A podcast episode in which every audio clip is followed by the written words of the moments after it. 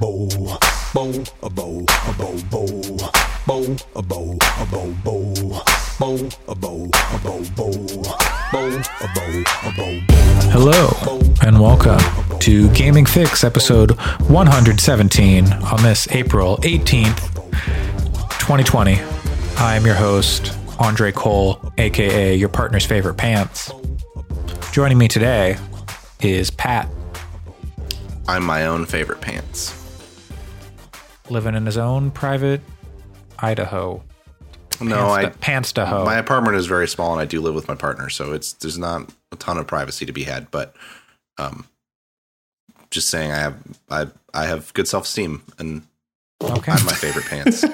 Feel at home in your own skin. Perhaps. exactly. Yes. Okay. Uh-huh. Alex. Yeah. I ain't afraid of no pants. I ain't afraid of no bed. Pantsin makes me feel good. The- The, suffering of others uh, when I embarrass them by pulling their pants down around their ankles in public. That's uh, uh you should not do that. that's one of those like childhood pranks that's actually like kind of assault. But if they've got cute underwear, who cares, man? Uh, you gotta show them off to the world. Why are you keeping those cute undies to yourself? we do not advocate for pantsing people. My underwear has Neil Cicierega on it. Really? No, Really? I would- wish Oh. it did. I, would, I was gonna say, I was like, that seems like That's actually rad, and I would like some of that underwear if that exists. So Uh, if someone has the a line the that says mouth Neil sounds. Cicierega, yeah, Mouth sounds him like with the finger in the Yeah. mouth. Uh, and Allyson, Hi. Uh, tell us about I've, your pants. Well, I I've been wearing pajama pants and sweatpants yeah. for the past few weeks. So I- Hell yeah. when I put on jeans to go for a walk, I was like, what am I doing today? I um slowly am being broken of the. So normally I have like a pretty hard and fast rule that um I'll go for walks in like gym shorts. Um, Right. because it's a physical activity. If it's around the block, I won't like go out to a hike in gym shorts, but um, t- but but I won't wear pajama pants on a walk. Um, right. Yeah, that's me too. But Well, you But take it's starting the to- garbage out in pajama pants. Yes, I'll take the garbage out. Yeah, I'll take the dog out if it's just like walk the dog quickly. But if we're gonna go for like an hour long like walk around the neighborhood or whatever, um, I will not do it in pajama pants. But I'm starting to be broken down because it's like anymore. Who fucking cares? And also now that uh, I know that um, putting on pants is like uh, a like activation of capitalism, uh, like a micro capitalist activation. Now We're I'm not kind of paying like, you to wear sweatpants, Pat. Exactly, exactly. um, just because of that article, now I'm kind of like, maybe I'll just wear uh, banana hammocks everywhere I go from now on because, Oh, yeah. like, fuck that guy. Fucking Riverboat Yeah. LA, LA Times. Yeah. I was, I have no idea what you're talking about, but Oh, sure. they just Oh. published an article that was like, "It's time to start wearing pants like like real pants, it's the like we worst pay you. headline. it's, yeah, it's real bad. You're being paid to wear real pants, not sweatpants when you work from home." Yeah, it's it's the the the Fuck. the story title was I think they maybe they pulled the tweet down or changed the headline or something because they were getting like ratioed to hell and back. Um, yeah, a lot seriously. of uh, bad headlines lately. Yeah, I, w- I woke up and read that headline and was like, it is unbelievable to me that this is not an onion headline. Because it was like this opinion piece by a fashion expert who in his profile picture has like a sun hat and like a like light blue button up shirt. And he definitely looks like like I don't know uh like a, an extra from the music man or uh, a riverboat captain which if that's your style you do you but don't fucking tell me what to do with my clothes man uh and this title the the, the the headline of the article was like stop wearing sweatpants and put on pants like the the adult you're paid to be Wow. And i Yeah, oh so my dumb. god it was so like bad you're paying me to do work. You're not paying me to wear real pants. and it was an absolutely serious article there was no Yeah. humor or self-awareness in it at all Yeah, because I've definitely seen I've seen a lot of people go, "Hey, uh, putting on work clothes can be a like good transition from doing stuff." And I'm like, you know, this is everything's terrible. I just want to wear pajamas all day, and I feel like I have a right to do that. Also think personally that there's an argument that that is one of those like don't tell people how much money you make things. That's like a actually just manipulative to get you to to like Oh yeah. get into work mode. Is like Yeah. fuck off. Don't Like, be comfortable doing while my you job- work. Let me wear sweatpants. Yeah. Uh, well, you know when it's perfectly, totally acceptable to, acceptable to wear sweatpants all the time, but especially when you're playing video games. Hell yeah. and that's what we're a podcast about, not a pants podcast. Hey. We're a I video don't even own games sweatpants. podcast. Okay, Like- well, I wear PJ pants and gym shorts. Just do wait. But- There's going to be a there's going to be an indie game where you play as a sentient pair of pants, and then it'll be like, now who's talking about like, I don't know where I was even. I will fund this. Bruce Willis plays the pants. Get at me, indie devs. I'll give you my stimulus money. See, I was just thinking of it I being don't wanna more give of like Bruce Willis a money. a like uh an um Octodad type, like oh, it's hard to move Exactly. around. Yeah, yeah, yeah. But you're as a pair of pants. I should clarify. I don't have a specific uh, distaste for Bruce Willis. I've heard he's kind of a dick, but he's fine. I'm sure he was nice to my dad at an ELO concert once. It's just Uh, What? Oh well, I don't whatever. Let's leave that specifically want to give Um, him money. Allyson, are you thinking Yeah. like QWOP but with pants? Ooh, that's a good idea. You call it flop. Okay, like we're coming up with a good game here. Like this is the first gaming Fyx like game. Mm. Flop. Alex, you know how to program. Uh, we came up with the idea, Oh god, so no. program it. I can do extremely bad art. Uh, You've worked on games this is- before. Perfect. I will produce it. Uh, Okay, so- I was here. You can write the you can write the narrative if you want to. Uh, it's a- I, sure, sure. If you're not going to do it, I'll do it. I mean, I'll do Uh, it too. I'll, I'll, d- I'll, I'll develop the tell characters. you what, you can produce it, and I'll write the story. Sure, sounds great. But in the meantime, I think we've played some games. Uh, this is not a podcast about creating games. But it could be. It could be. We uh, will transition any day now. Uh, but it is a podcast about games we played in the last Yay. week or so. I don't know. Ish. Yeah, uh, depending on how long it has been since you've been on. Man, when Erica comes back, we are going to have so many games to talk about. If you thought Oh, our I'm so regular excited. episodes, if you thought You our think we're regular long episodes now? were long, yeah. Well, uh, uh, I said we're going to talk about video games, so let's start with Allyson. Boom. oh, You've been playing some very special games. The Air video game. Maybe too too timely to be playing these games. Yeah, it's this seems- extremely timely. No, and, and I'm going to tell you about how timely it is because I was ex- not expecting for how timely the second one is. So after last week, uh, I've been playing both uh, the Danganronpa games. Um, I'd started playing the first one a while ago, but I don't know why. For some reason, I just didn't finish it. But then I got deeper into playing one, and I basically uh, played it really quickly, and now I'm in the middle of Danganronpa 2. Um, so that's been ex- good, but extremely timely uh, because, again, it's people who are all uh, stuck in, like, in, in inside and can't get out for the first game. And then in in the second- school. Yeah, you're locked in a school. Ba- Okay, so basically, if you're not aware of the game, it's a visual novel. Um, and the first game is basically there are 15 students. They're locked in a the school that they're going to. I mean, Well, yeah, yeah. yeah. Don't worry Uh, about it. don't worry about it. Uh, but they're locked in a school, and basically, uh, they're all of them are supposed to be these like super ultimate students. So they're like one's the uh like best martial artist, one who's the best uh uh write uh writer, stuff the like that. ultimate gang leader is one of them.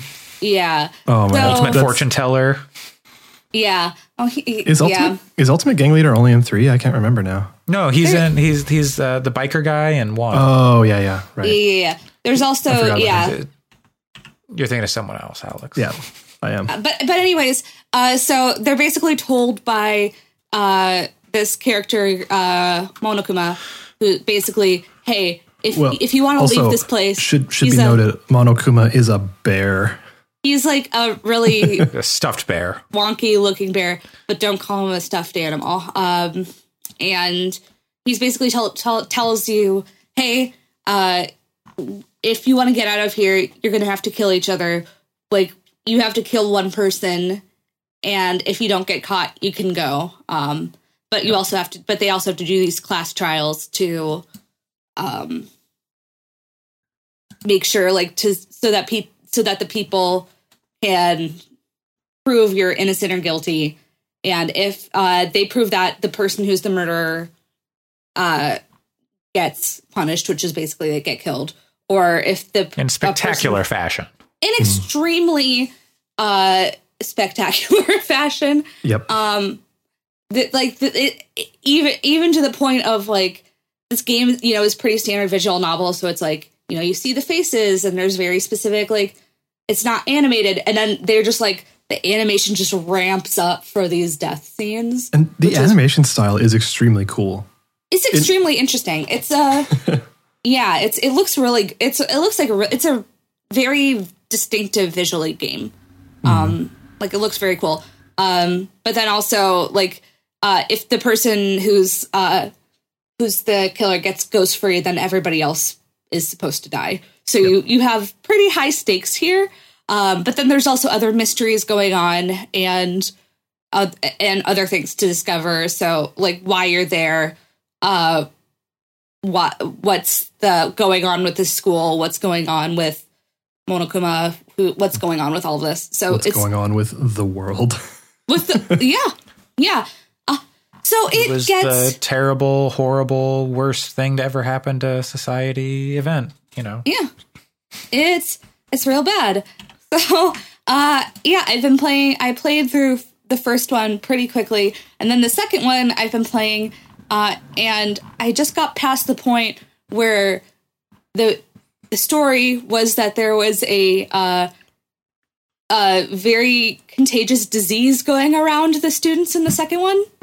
And they have to had to isolate themselves but off away from people. And i was like oh my god why am i playing this game right now? Because i was like uh, because the first game like the second game uh it's it's more of the same basically except they're now on on an island. I still don't know all the mysteries around it but i'm starting to get ideas of where the mysteries are going maybe um that's you think you do. I think I do. Yeah, Mm-hmm. I'd love to hear what you think is going to happen. well, Pat, I, do you pl- do you intend to play these games? Me? Yeah. Um, Can, can we know. just can we? This game is like almost ten years old, isn't it? Like I could just take my headphones off if you I- really want to talk about the spoilers. I I. I, I want to hear where Allyson thinks it's going to go, just for posterity. That's, that's fine. Yeah, we don't. just We won't take- spoil you. Also, it should be noted, uh, two does have a second character along with Monokuma. That's not a bear, oh but Monomi. yeah, I like low key love Monomi. yeah. uh, So I'm like I I keep wanting to Google search Monomi because I'm like oh like Mm-hmm. Don't want spoilers though. I but I don't want spoilers. That's the thing. okay. So I've held off. Well, so okay, where do you think the story is going to go so so in Danganronpa 2 from where you are? So, uh, my theory for game one was that uh, everybody would be robots. That did not pin That, out. that did not. Yep. Not I still close. think it was. I think it was a good theory, though. Uh, but okay. So one of the things in this game that they've shown us so far is that the academy, uh, the Hope's Peak Academy, is on this island, and it's got to be it because they have the st- same weird door from the start, and it's basically it. Uh, so, um, man, basically, my theory, like, I okay, I have two theories.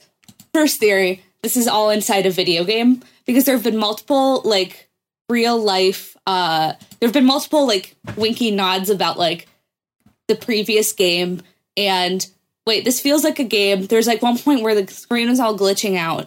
Um so uh this uh might be a like a simulation or a game. The second theory is that uh this is like like a water world scenario. And that's what these islands are is because that's where the actual school is and like they have the other islands. But it, it like this is really that area in I'm assuming Tokyo where the school used to be, but now it's just flooded with water. I thought you were going to say that this that the two games take place at the same time.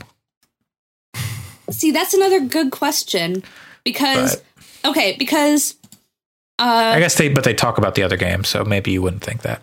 Yeah, but also the thing is, is that one of the characters from one showed up in 2 Mm-hmm. Byakuya, mm-hmm. and now I'm wondering, this might be either like accurate or hilarious in like a couple of days because I've been playing these games pretty quickly, and I'm intending to go play more of two after this podcast. But there's the guy who's considered the ultimate lucky student. Mm-hmm. And the ultimate lucky student, uh, for people who are listening, was the main character of game one. Um, basically, uh, like he was chosen by lottery to attend this like exceptional school, but he ends up being the protagonist of the game. Uh, now there's an ultimate uh, lucky student in game two who is extremely annoying and is basically kind of uh, parodying a lot of the kind of um, things that were done straight in game one. So because they're talking like a lot because the game like the themes of the game surround things like hope and despair and they use those words constantly. Yeah. Um like uh and the uh uh the duality of between hope and despair. Uh but he's basically kind of like the opposite of the original villain. So I'm thinking that this is the actually Makoto, the the lead character from one, just with either like something's happened to him or his mind's been messed up or or this is a game so it's like simulating Makoto but in a different thing. I don't know. All right. The o- the only thing that I have to say uh, has been frustrating to me are the uh, class trial gimmicks. Um, They're so bad. so wait. basically, uh, most of the game operates like a visual Okay, novel, wait. right? Let's we can call uh, we Yeah. can call Pat back. Pat. All right, welcome back. So Yeah, those are my so those were my theories about what's going to happen in the story. I will know a ton of different stuff uh, by next week, and uh, someday we will. I, I will join you for the Danganronpa three spoiler chat. Looking forward to it. But Two years but- later. two years later, yeah, but I, I made it work, uh, and now we're getting uh tenth uh, anni- anniversary news about it. So I'll be ready for that um, when it comes out in May. But uh, the one thing that has been kind of disappointing about playing through these are the uh, class trial kind of gimmicks. Um, so a lot of the class trial feels pretty similar to something um, like uh, Phoenix Wright or an Ace Attorney uh, trial, where you have to go through and you have to find contradictions or find where things are um, incorrect based off of your evidence that you collected in the earlier kind of visual novel portion. Um, but Danganronpa decides, you know, that general uh, gameplay, that satisfaction of finding out contradictions, isn't exciting enough. So let's add a weird hangman game. Let's add a weird shooter. Let's add a weird rhythm game. And I'm just like, Yep. I don't know why you thought you needed this game. Um, they've also now added like a like a driving Okay, Game? yeah. like a motorcycle. is three the snowboarding one, Alex? What? I don't remember a snowboarding I one. there, it's like a there's like a snowboarding ish type game. Yeah, that's I don't But remember. not be anyways, snowboarding exactly. So Anyway, yeah. they keep throwing these games as like, oh, these this is this this is the simulation of going into his mind or coming up with this idea, and I'm like, but why did you need to put this in here? Because it's it it's just more like annoying than anything. Um, like there there are a couple of times where uh, I feel like um, like uh, to uh, make the kind of contradiction thing. You during you have to do like a timed um, shooting of a truth bullet, uh, which is like basically the evidence that you've collected. But sometimes, like sometimes there's other stuff coming up, so you have to shoot the white noise down and then hit it with the thing, and it's all timed. And sometimes your uh, reticle is like m- wobbling around, and it's just like, why do they have to do this? It it drags things out. It does because there have been several times where I'm like, okay, I know what it is, I know what I need to do. So why do why do you make this more unpleasant than it has to be? Uh-huh. How did they kill him? It was a knife. Yes, but can you spell it Yeah, exactly. with these moving letters? Thank you, like- ProZD.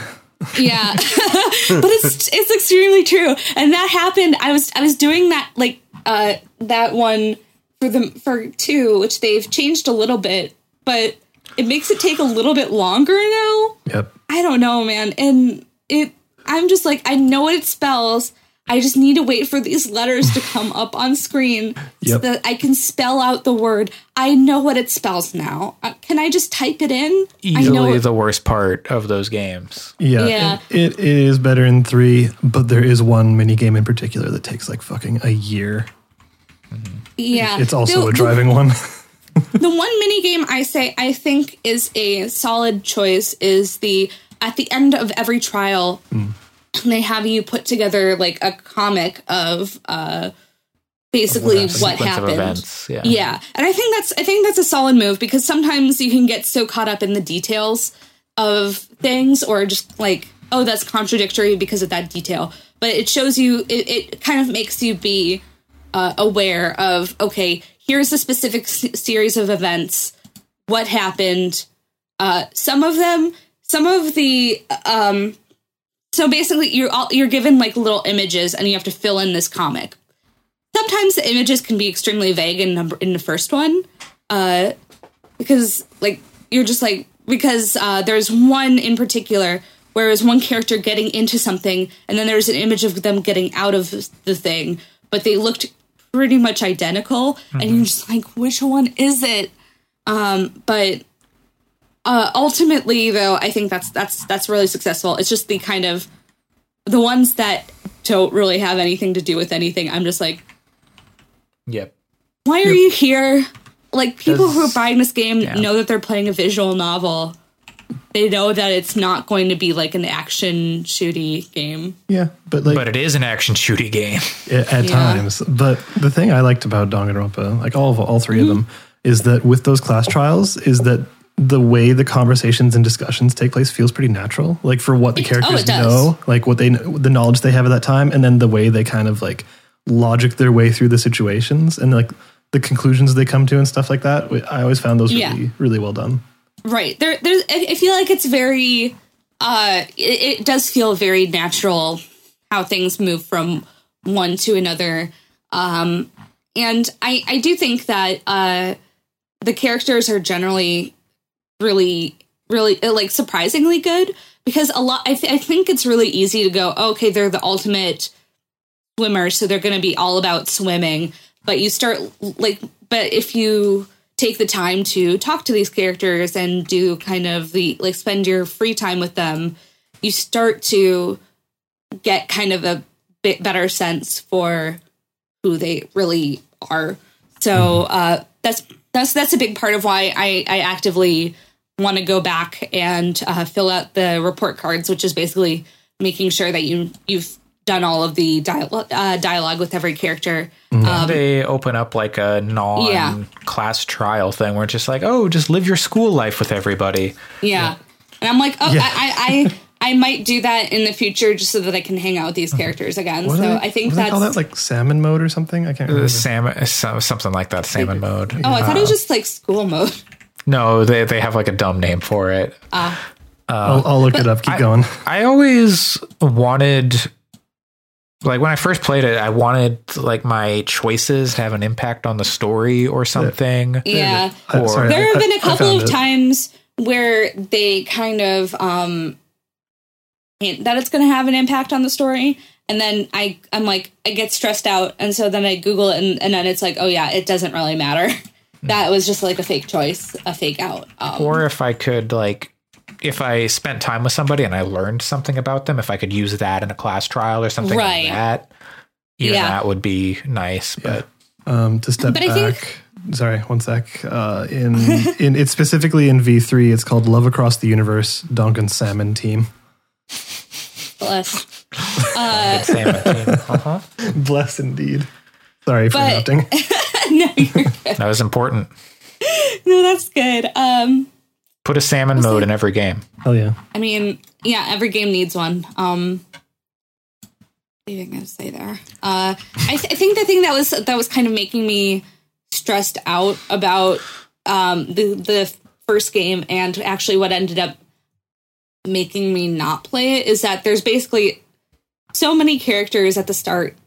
You know, people are start going to start dying, so you're just like, there's a lot of indecision. Like, who do I talk to? Who do What I think is going to die next? who do I think is going to die next? Do I talk to them or do I pick like who's going to last so I can get all the way through that Yeah. person? It's so basically the the fact that there's like a separate mode that's like you can fill that out on your own time makes me feel a lot more like okay, I can just kind of chill out Yeah, totally. about about that because I, I because you get to the free time in the first game and you're just like okay there are so many people I know who I want to talk to but like will they die well should I talk to somebody else who's Do I have a die gift to give them? Should I I, have to, find a like- gift? I have to do blah, this whole like uh gotcha machine to get presents it's Yep. anyways so uh, but but i think that the fact that i think i think it's pretty easy to get kind of stressed out about that if you're i, I guess if you're someone like me but um the fact that there's a separate mode makes it uh makes sense or makes it Hmm. a lot less stressful to to go okay i i don't need to optimize this i can just talk to the characters that i i want to talk to For sure. All right. Well, that's Danganronpa 1 and 2. We'll be back with more talk about 3 yeah and i'll i'll talk future. we'll find out if my um, predictions for two are right. Um, this may- this may or may not age well, but uh, Sonia Nevermind, best girl. Uh, I don't know if she ends up killing anybody or dying next, but she's she's fun. She's been dead the whole time. Dum, bum, Same. I would be like, you know, like that could conceive of. If I knew you weren't joking, I'd be like, wait, is that a spoiler? Am I joking? Who knows? Bum, bum, bum. All right. Well, yeah, but but yay, uh, I I don't think I like this quite um comes to the like this isn't quite up there with Zero Escape, but it comes pretty dang close. And oh, it- it just, just you wait. But it just but it just makes me realize that uh murder mystery visual novel is like uh, the subgenre that I I love very much.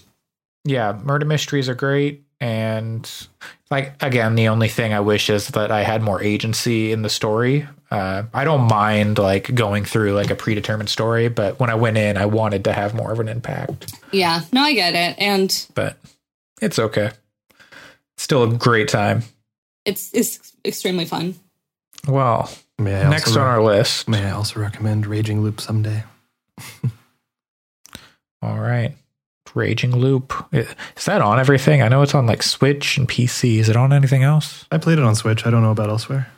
Okay. Well, I will. I will pick that up because I I I Google I I legitimately Googled games like Zero Escape and Danganronpa the other day, so that I could play more games like this. So Well, in the meantime, Pat, you weren't here last week. hmm Y- You got you got a, a little little cornucopia of games to share with us today. Yeah, although uh, pretty much all of them were played this week. Week? Yeah. No, I did start Uh. playing one of them last week again. Yeah. Um. So yeah, I will get uh the oldest game on this list out of the way first because I don't have a ton of stuff to share on it. But uh, earlier last week, or I guess it was a few weeks ago now, that my partner started um playing WoW Classic again. What are you World doing? Classic. Um, uh, well, she just really loves the like. She Mm-hmm. has played a lot of that game in the past, significantly more than me. And one of her friends was playing it, and it was like, it's it's a very good quarantine game. Um, like Yep. it fulfills a lot of similar um it tickles a lot of the same brain nerves i think that like animal crossing does because there's a lot of like you're running around you're collecting things you're Yeah. um the fights Killing are very shit. methodical and stuff Attacked by giant Yeah. spiders. and then her friend was like well i gotta log on to retail and do some of this stuff last week and was just explaining some of the stuff and i was like wow that looks kind of cool um and uh so i was like yeah i'll give i'll give it a try again and um so then we ended up playing like a lot of current modern world of warcraft and it's very funny because um you know aside from fuck blizzard for all of the the blitzchung stuff but aside from that at BlizzCon last year, I was making, I just like relentlessly made fun of the trailer for the new expansion for a while because I was like, this is so stupid. Why are they releasing yet another expansion? Who's going to do this? Turns out the stuff that's coming in that expansion sounds really cool and basically like the full transformation of WoW into WoW 2, even though it doesn't have a 2 on the end of it. Um, and the way that game, that game at this point is like, a really cool co-op open world RPG basically um because it part of it is that there's a double XP event right now but we are like I'm like level 82 now after playing for a week and a half What's it go up to now? 120 or something? 120 is the cap yeah um and but and and so like basically because of the way they scale the world now everything scales to you so you can do any zone you want whenever you want so it's kind of like you know skyrim or something where you can just go anywhere in the world that you think looks cool and then start playing that content. Um and uh it still is a very like skill rotation action bar heavy game in terms of the combat. And it's still a lot of like oh i got this thing that gives me another plus four damage or whatever. But uh it's pretty fun and satisfying to clear those zones. Um the writing is pretty good in warcraft like in wow that's always been the case so the quest descriptions are pretty funny to read. Um and it's just generally like a i don't think i would want to play it with more than one other person but like to go around the world and do quests and stuff but playing with two people means that the quests are like super fast. So you can just sort of play these zones and then go and get a totally different aesthetic somewhere and like it feels different. Um and uh there's a lot of cool stuff that's like fun carrot on sticks to chase in the most recent expansion that's out even though that was generally pretty middling to a lot of people. Um they have these like they're called allied races where you build rep with certain factions and um, then you can play as a sort of like slightly different it's kind of a reskin but it's cool reskins of existing races that have different traits and um, like unique abilities and racial mounts and stuff. So um, there's just it's it's fun to play and the new expansion is wild because they're crunching the level curve back down to 60 is the cap um and making it so that each level takes longer to earn but each level you get far more meaningful rewards um so you're making choices like every two or three levels instead of like every 15 levels like it is now and the weirder thing is you can if you want to you can just play it like it is now with the curve down to 1 to 60 and 50 being like the start of the Shadowlands content, which is the new expansion. You could just go around Azeroth like you can now and play any content it'll scale. Also, though, you can start a character and there is a new starting zone for Horde and Alliance that's just like a single starting zone for each faction instead of the racial starting zones. And while you could go to your racial starting zone, you can also just start in that starting zone. And for the first 10 levels, you learn to play your class and learn all the mechanics. And then from there, you can talk to this time traveling gnome named Chromie. And you can just say, like, she'll she'll she'll be like, oh, this is what happened this is this there's there's this is what happened uh you know in WoW retail and or like or the first WoW without any expansions. And then you, she can she'll just send you on like the storyline of World of Warcraft. And then you can say, "Well, I want to know the story of Burning Crusade," and she'll send you on the storyline of Burning Crusade. So you can still play it as an open world game if you want to, or you can have her time travel you to the different moments when the expansions were out to play their specific storylines on a more guided track, um, which is a really cool thing because WoW story is is ridiculous and not something that is like like I'm not going to sit here and tell you that it's like secretly a really amazing story. It's it's like Kingdom Hearts kind of in that it's real dumb, goes all over the place, and is really fucking comic book Lots and of wild. like, aliens and Oh yeah, like right now there's a the the world got sta- Sargeras just stabbed a sword in the world. So there's a zone in WoW now that just has this huge fucking sword sticking out of it. Like real Asura's Wrath type shit has happened in the last expansion. Also, there's It was- pandas in some point. Just Yep, that's all I know. they live on the back of a giant turtle. Yes, they do. Um, the the the panda stuff was like when WoW's story started to really go off the rails. Prior to like Cataclysm was like, holy shit, this huge dragon fucking wrecked the world and like m- changed the face of the planet. Now it's like there's like the last expansion is like there's like a world that is sentient and um all of the worlds have spirits in them and these titanic space gods try to like crack open planets and like drink their spirit juice and Azeroth has super powerful spirit juice so Sargeras wants Yeah, the spirit does. juice but there's like other titans that want to defend it and like there's like raids in space and stuff and like spaceships and th- it's yeah um Wait, are the, are the spaceships from StarCraft?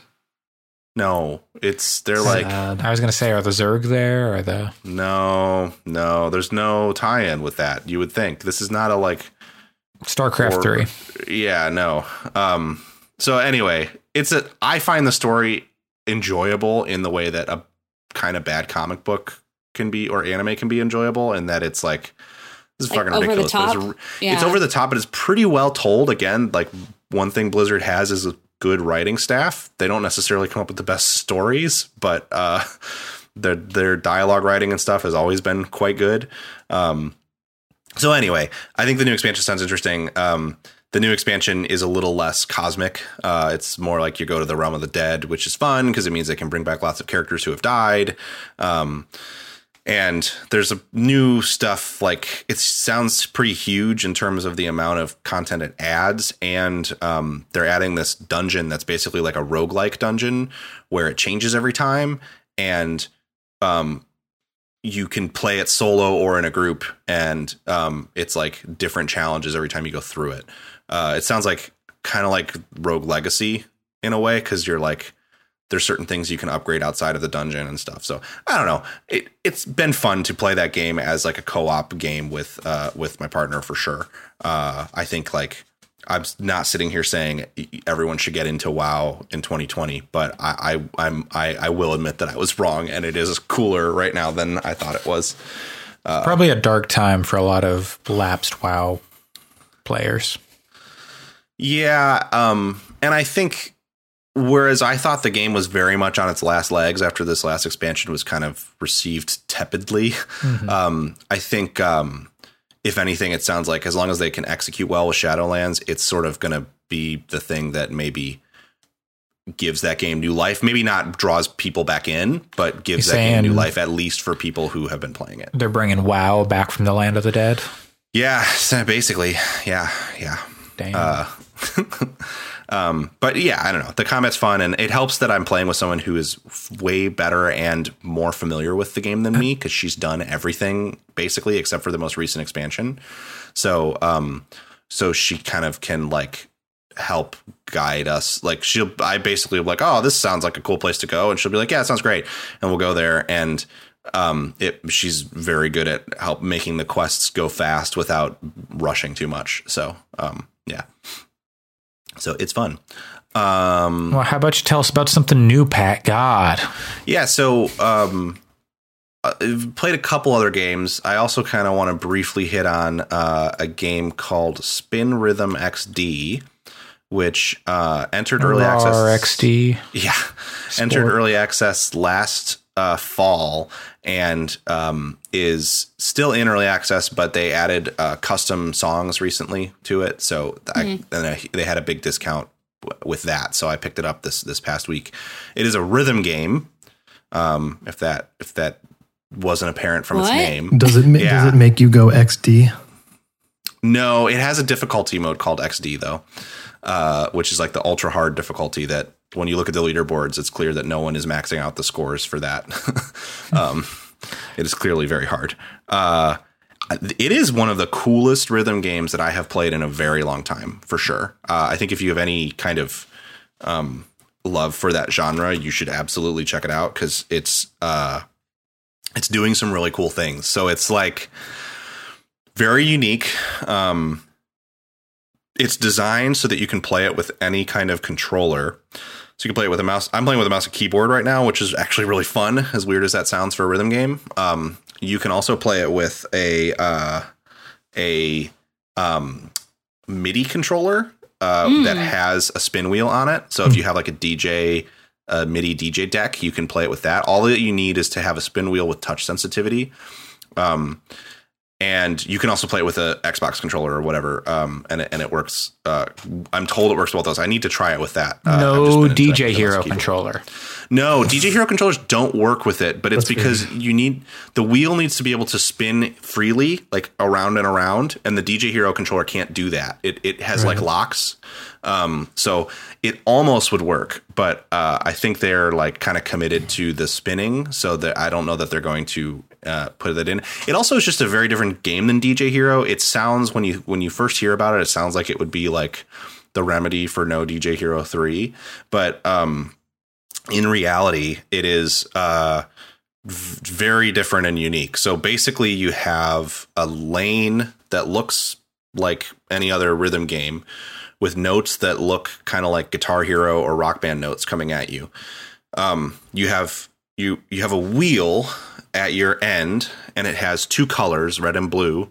Although I think there's colorblind mode, so you can change the colors. But um, and your the wheel rotates for me i'm using a mouse so i move the mouse back and forth to rotate the wheel um, and the most basic action is to make sure that the notes coming at you you have the color the wheel is split into like gates so it's like there's red and blue alternating around the wheel and the each gate is like about half the width of the play field or the lane so if you imagine like a circle that's like red, blue, red, blue, red, blue, red, blue, and you're rotating it around. So the most basic interaction is to make sure that you have the right colored part of the wheel um, sort of catching the notes that match its color, uh, which starts is very simple, but there's a lot of like fun, like because it alternates, you if you have like something that's far on one side of the lane and one that's far on the other side of the lane, it might actually make sense for you to rotate further to the left to catch the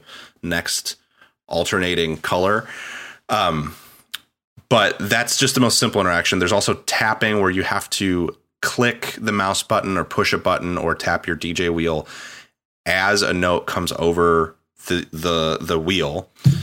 Um, there are hold notes where you have to hold the button down and move the wheel with a trail.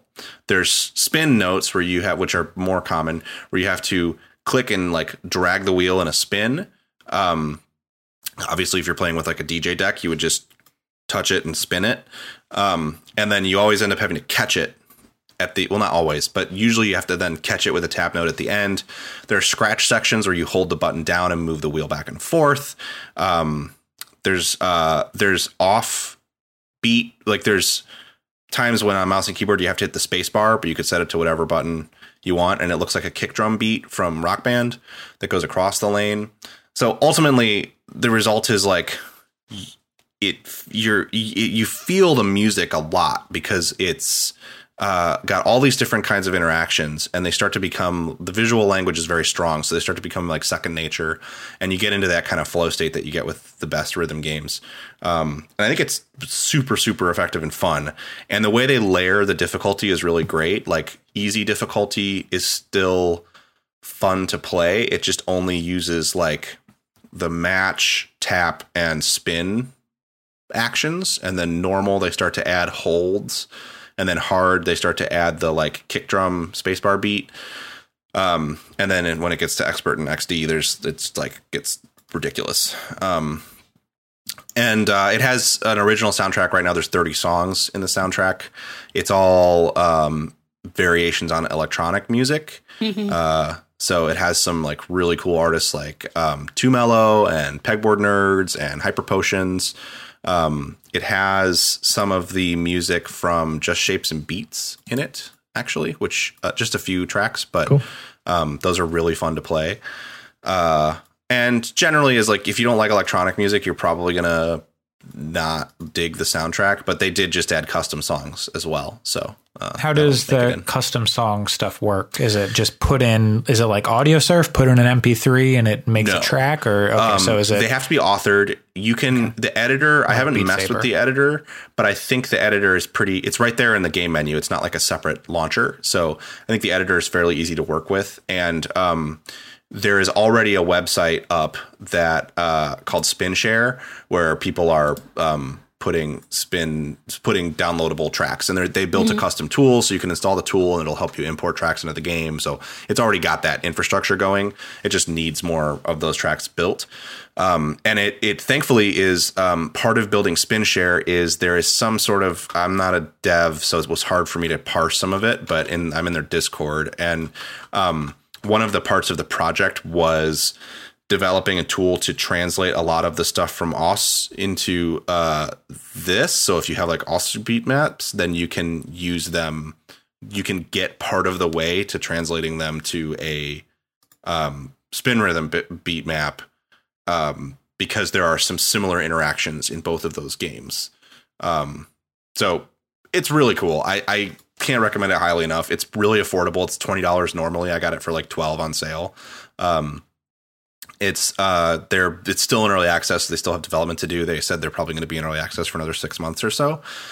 Um, but it is already super, super, super recommendable. I've played through the soundtrack uh, one and a half times, once on on easy, and then I'm working through it on normal. Uh, and it's just very, very satisfying to play. And it's a really good like break. I've been using it like if I start to lose focus uh, when I'm working, I'll play a song or two of spin rhythm rather than like look at Twitter or something because um, the songs are really snappy and short, and it's very easy to jump in, play a song, and then jump out, take five minutes. Um, so yeah, it it just works well for that. And again, it's like one of the only times I've ever played a rhythm game with a mouse and keyboard and found it like my preferred way to play. So yeah, that one I recommend quite heavily. Um, I assume it'll come to consoles at some point too, but I don't know if it'll come with the song editor. Uh, Probably not. Yeah, so i- i- it's. I'm assuming that PC is probably the way to go if you want the sound Yeah. editor or song editor. Um, put, Around- definitely put it on my Steam wish list. So I assume it around would run April, on anything. yeah, around April Yeah. Fools last year, someone put like how to get custom Beat Saber songs on uh, PS4, and I think it involved them like cracking an egg into their PC. That's funny. Like, damn. Uh, but yeah, the last thing that I can sh- talk about a bit is I have been playing a lot of Riot's new team-based tactical shooter, Valorant. Counter Strike. Yeah, uh, it entered um, closed beta um, last week on, I think the seventh was when they started giving out keys kind of en masse. There was like a, a very small intro closed beta group the week before that, but um, they had a weird method of getting into the beta, which I think we'll probably start seeing more now because it has led to a pretty successful beta where they were giving out keys to uh, people who watched Twitch streams, um, which was a little brutal because all I can say is I'm very glad that this happened while data caps are suspended because I ended up having just having Twitch streams open for a long time. Um, but I eventually got in uh, last Saturday. Uh, or yeah, it was like last Friday, last Friday or Saturday. Um, and fortunately have a group of people to play with. Um, because this game is a Counter Strike. Uh, like Like very much so. It is, it is the foundation of the game is just Counter Strike. Wait, like so- it is. So do you move faster if you're holding the knife? Yes. Okay, it's a Counter Strike game. Um, the like literally, it is the the the guide. I read a guide that really helped improve my game, and it talked about how in Counter Strike, when you strafe, you hold down both buttons and then release one. And I didn't know that because it's actually faster to stop if you do it that way rather than holding one button, letting go because your momentum carries. Yep. Um, that is one of the only differences in Valorant at a base level is that in Valorant it doesn't matter if you hold both strafe keys. Um, like you can just hold one, push one, and it's the same stop distance from momentum. But the momentum stop is almost the same as it is in Counter Strike. Uh, it is the same kind of game where um, you know every round you're buying weapons. The weapons map to Counter Strike weapons. There is a a powerful sniper rifle that kills people in one hit called the Operator in Valorant. Um, there is uh, a the the base bullpup assault rifle um, is called a bulldog, which is the same as the AUG, The from yeah. Counter Strike. Like it is the same game um, at its core as Counter Strike. And you know, at first I was a little put off by that, but I actually am think Blizzard, Valve, and Riot are companies that ape each other. Like basically, they're all they've all built empires off of um, mods that their communities made in their n- late 90s and early 2000s. So, like, it's That's not wrong, it's- actually. it's uh, it's it's like you know Overwatch is Ye- Team Fortress 2 which was a mod of a game and um like Hearthstone is is kind of taking a lot of stuff from uh, physical trading card games that Legends of Runeterra is building off of, and um, you know, League League is a takeoff of Dota, and so I don't know. Dota It's- 2 is a takeoff of Dota. and Artifact is a takeoff of Hearthstone. Like, it's, yeah, it's- there's just a lot of kind of intermingling with Yeah, ideas. so. Turtles all the way down. so much of what they they Turtles. do. I mean, I I it's in some ways in that in that that Left 4 Dead. triangle I give credit to Valve because they tend to just hire the modders to make professional versions of their mods. Um, but whatever. I don't it doesn't bother me that that that Valorant is Counter-Strike at its core because Counter-Strike is a game I love the concept of tactical shooters, Siege and Counter-Strike being the most prevalent ones, but the community around Counter-Strike is so off-putting to me at this point and it's so hard to enter that world. Um, they're at a base level because Valorant is cartoony and bright colors and um, you know, not terrorists and counter terrorists kind of thing. Um, it, it is more appealing uh, at, and kind of a feels like a new entry point, even though it draws so much from CS. Um, so anyway, if you're not really much of a CS player, uh, these games are CS is and Valorant by extension is um, a five v five game. There on the maps there are bomb sites. One side one side is trying to plant a bomb. The other side is trying to keep them from planting the bomb and either time them out or defuse the bomb once it's planted. You have one life per round, so you also rounds frequently end just with one team killing the other team. Um, in Valorant, the rounds are a minute and a half. I don't know for sure if that's how long the rounds are in Counter Strike or not. Um, because I haven't played. I've I've only played DMs in Counter Strike in the last ten years. Um, uh, That seems so short. um, they're very quick rounds, and they need to be quick because the game is first to thirteen wins. oh God. Oh God. Yes. Holy crap. So it is not short games. Uh, after 12 rounds, you switch sides um, and the economy resets. Uh, these games also have an economy. So um, every round, when you start the game, you have a basic pistol and a knife. Uh, and when you uh, when you get kills, uh, when you win or lose a round, uh, when you plant the spike is what it's called in Valorant, not bomb. Um, you get currency, money that you use to buy weapons uh, and armor. So um, a lot of the game is managing when it's the right round to buy and sell. A lot of it is communicating it with your teammate. If your teammates all want to just roll with pistols to save for a round and they don't expect to win, um, it doesn't make sense for you to blow all your money on an operator because you're not going to do a whole lot with that when the rest of your team has pistols. So, Oh. um, communi- Okay. Sorry, question about yeah, the counter strike-ness of it. Can you pick up enemies' weapons that they have dropped? Absolutely. that is Okay. a key strategy is if you survive and kill an enemy that has a better gun than you, you should pick it up because it's free money. Yeah. Um Yep, that is absolutely a thing. The game i there's things like um you're wildly inaccurate when moving. You really need to stop and plant your feet before you shoot. If someone is spraying down a hallway at you, you're going to kill them faster if you peek out behind the corner and stop moving, take aim carefully and fire you're going to win the shootout over them spraying. Um, it's absolutely not a game about spraying bullets. It's a game about like very careful shooting. Um, I'm out. You can you you can die uh, in a couple of shots, even if you have full heavy armor.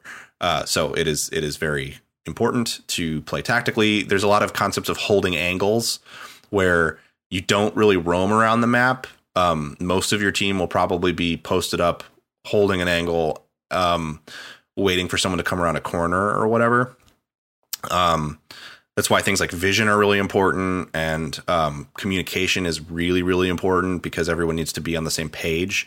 It's the first game in a long time where I've used public voice chat because you kind of have to if you want to win. Um, a team of five people that are not speaking to each other are going to lose to a team that is even half the team talking to each other. Yeah. Um, I've only had one out of a, I don't know, 30, 40 games at this point, at least. I've only had one instance where I had to like tell someone to fuck off and mute them. uh, uh, I would say to anyone joining playing this game, if you're one in 12 at the end of a round, have one kill and 12 deaths, uh, maybe don't tell people how to play the game. and especially don't scream at them. uh, but uh, yeah, it's cool. So the big difference, the biggest difference between Counter Strike and Valorant is that Valorant has character abilities and kits, um, So like Overwatch. like Overwatch. But I am hesitant to compare it as heavily to Overwatch as you'll see people compare because Yeah. in some ways it's more like League um, because the abilities are um, they're they're very situational. In Overwatch, it's like if you're playing as Junkrat, you're probably throwing explosives everywhere all the time. Um, in Valorant, the way you get so you have four abilities in Valorant. You have Wouldn't it be more like Call of Duty Black Ops and those Mm. characters? Really, the abilities are like grenades in Counter Strike. They replace that. There are no grenades in Valorant. Well, there are, but they're tied to characters. Um, so, to give you an example, the character that I'm playing is called Phoenix. Um, he's I, he's my favorite character by far. Um, Is is that his he- last name? Is his first name Marcus? uh, no, I think his Oh, first no. name. I think, I think he he's he's like just a really cool like British guy that is super slick, and so he has every character has four abilities. You have one signature ability that you always have access to at least at the start of the round. How you recharge that signature ability changes by character. So like Phoenix's signature ability is you hit the E key and he pulls out like a fireball and you throw it and then it it's like a Molotov. It lights a certain area of ground on fire. And then he can stand in it and it heals him. If enemies stand in it or your teammates stand in it, they take damage. Oh. There is no team damage from guns, but your abilities do damage your team. That's Um, that's a very MOBA y kind of uh thing. Yeah. Um, so that's his signature ability. To get it back, it comes back at the start of every round. But if you're in round and you want to use it again, you have to get two kills to recharge it. So that's how that recharges. He also has um, his. If you hit C, he drops a wall of fire briefly that does the same thing as his ground fire. If he stands in it, it heals him. If enemies walk through it, it damages them, and it also blocks vision. Um, so it sort of is like a damaging smoke grenade from, but because it has that vision block, but it's in a straight line. Uh, so that costs 200 credits, and you can only buy one of them per round. So um, you can save it between rounds, even if you die, but you can only buy one per round, and it's Oh. 200 credits. Even if you die, interesting. Yes, he also has an ability called Curveball, which is wild and cool, where he snaps his finger and then throws uh, a flash grenade around a corner, but it curves and it's very specific how it curves. So, like the first 10 games you play as Phoenix, you're going to bounce it off the wall and flash yourself uh, when you're trying to send it around a, a, a door or a corner. You also have to tell your team that you're flashing because it will blind them as well. And the blind is super short. So it's like in one motion, you got to throw it and then move around the corner and try to take a shot. Um, those cost 100 credits and you can buy two of them per round um, or save them. Exactly the same as Counter Strike. Yep. Um, and then he has an ultimate ability, and every character, the way they refill their ultimate ability is it has a certain number of pips. You fill a pip by either getting a kill, dying, so you will get it even if you suck eventually, or there are orbs around the map that are uh, considered like objectives, like in a MOBA that you fight over, where you can collect them and get an ultimate pip. Oh, So Phoenix's thought- ultimate is I thought it was like Crackdown. Oh no, they do kind of look like Crackdown orbs. Phoenix's ultimate is you hit the X button. He um, says, uh, I forget the voice line. It's like Overwatch when you ult, they say a global voice line, so the other team knows you're ulting. I'm And- shitting. yeah, and then Phoenix for a pretty short window, you only get about like six seconds, maybe seven seconds, something like that.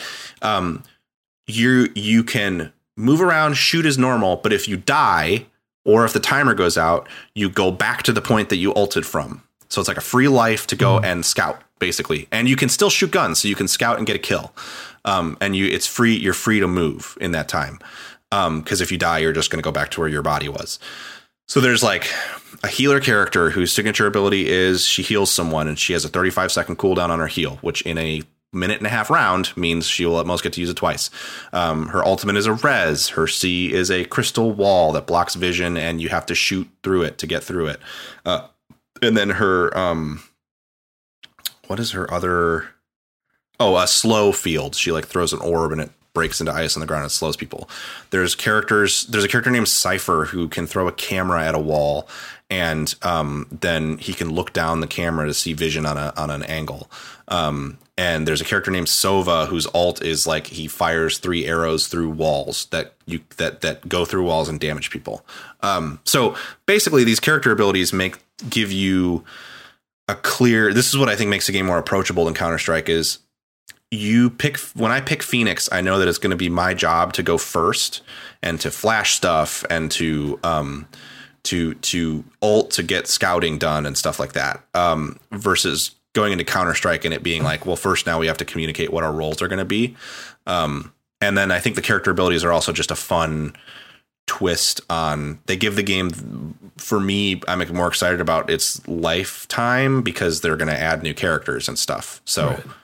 that means there'll be new pieces to learn. Um, but I think it's a pretty brilliant game from a gameplay perspective. It, it's you know it's borrowing parts from other things, so it's hard to say it's like the most original game, but uh, but it's it's it's been really fun to play with people that I know. I've so far played with at least one friend at a time.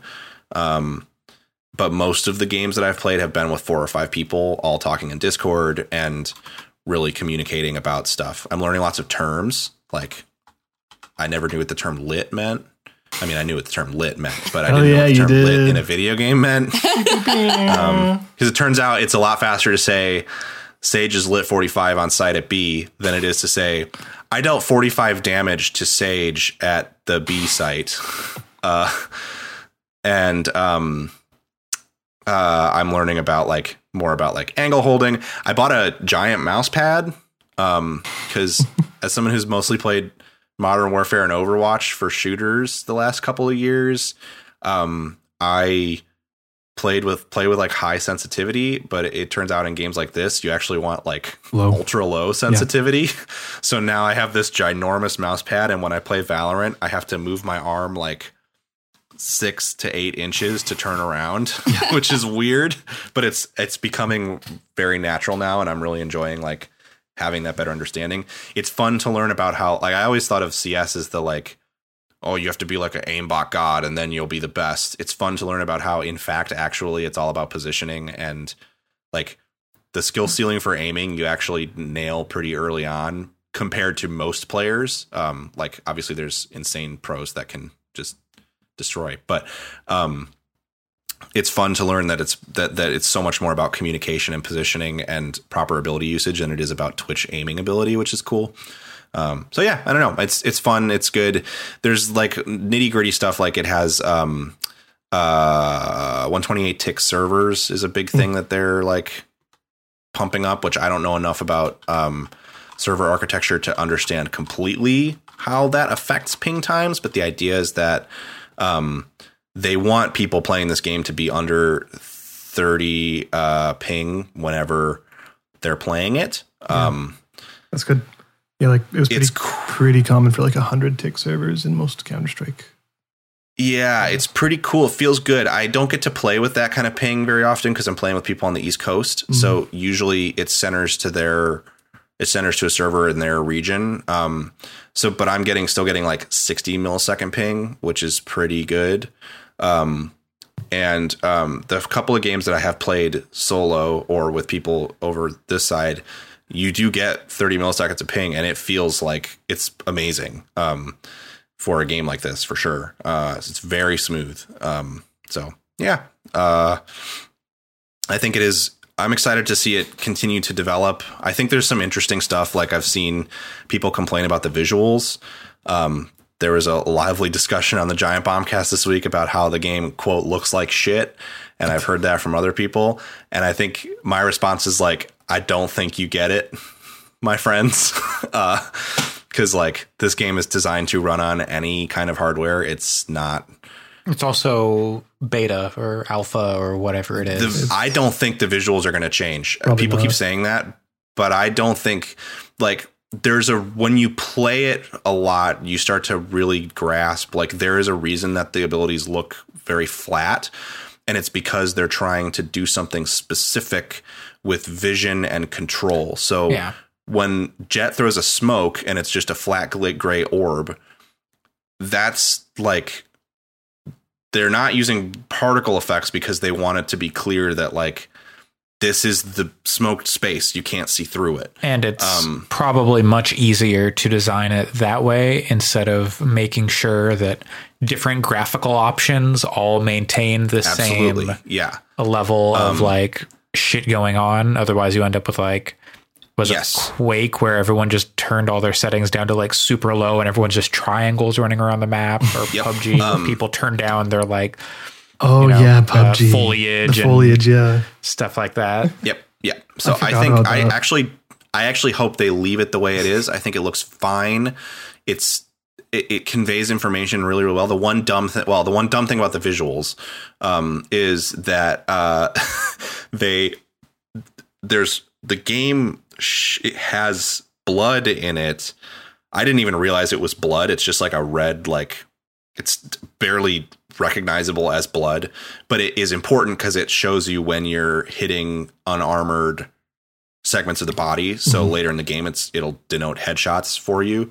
Um, and there's a little audio cue too. But for esports events, they're requiring because for the first sort of like with League, they're not opening it up with like the Valorant Pro series or whatever. They're it's they're they're going to be um they're looking to the community to to do tournaments.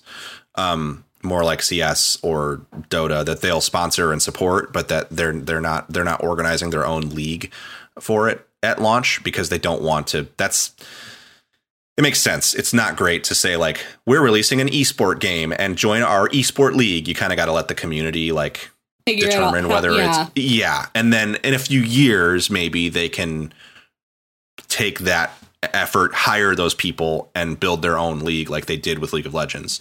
Um, but anyway, for c- one of the standards for community events, you have to turn off the blood, uh, which is like why even sh- why even put it in there in the first place? In because there's still feedback. It's sparks instead of blood that fly off people. Just make that the default. Well, yeah, especially if that's like your default You're censoring it- yeah. the, the creators, Oh. Pat. They're censoring themselves. They're censoring the community with their It's- with how really- you. It's so funny. That's That bizarre. does seem That's weird, weird. though. Like, I don't know. Like that seems like if you're playing a Dota or something or a League, and like they're like, oh, but you have to turn off uh last hit animations or something. Like, like even if It's you're weird, like, for yeah, sure. like it's just weird. And like why I don't is think it it- there? Exactly. first That's the thing is, I don't think it would have been weird if they just hadn't put blood in in the first place. And there's a lot of like, well, it's because of Tencent, but like, whatever. It's because of ESPN. Ten cent. It's not because Yeah. of Tencent. They won't show Counter Strike on ESPN because it's terrorists and counter terrorists and people's heads explode. So like that that is that is it is the reason they're having you turn off blood is because they want to put it on TV. Right. Um, Well, actually, But- I'm not allowed to make any criticisms of Tencent because of the company Oh, yeah. I work for. so yeah, it's great. Good job, Valorant. That sounds perfect. anyway, yeah, given that, never mind. Uh, uh, so yeah, I don't know. I'm, I'm super. I'm pretty hype on it. I, I'm hoping that my friends continue to play it. I think that's the thing for me is like I need to have people to play it with, and so I'm not solo queuing all the time. Um, Yeah, but I'm also hoping I get good enough that I start to feel confident playing in solo queues. Um, right now, matchmaking is a mess because it's closed beta, so they're still developing the way that they're tracking MMR, and there is an MMR system in oh, there, so there's ranked. but there isn't ranked yet. oh, there- Um, okay. There will be. weird. I guess I should say they've been pretty quiet about how the matchmaking works from what I have seen. But when I play with my, there's I'm playing with a group of in total. I think there's like, let me think. No, there's five of us now. Um, but uh, for when like all when four of us play, um, it is uh we do pretty well. We have really close games, and um, we win. We're at like a fifty percent win rate, just what you'd want. When the fifth dude joins, all of a sudden we get trashed, and Yeah. it's because we're pretty sure it's because he has really high MMR. Um, and he is significantly better at the game than the rest of us. So it's still fun to play with him. I'd rather play with him and get trashed and try to get better than not play with him. But um, but but he's just better at shooters than the rest of us. Um, And and I- has been playing Counter Strike for a long time. I would assume that the queuing, the way the queuing works, is that if you're five, it's going to match you against five. So the coordination between five people in the same Discord is always going to be better than just four plus a random. Yeah. Um, but uh, but you know, even we have pretty good. Our communication is not really the issue when it comes to why we're getting trashed. It's more like, Oh yeah, it's just oh, now it feels like I'm playing against aimbots.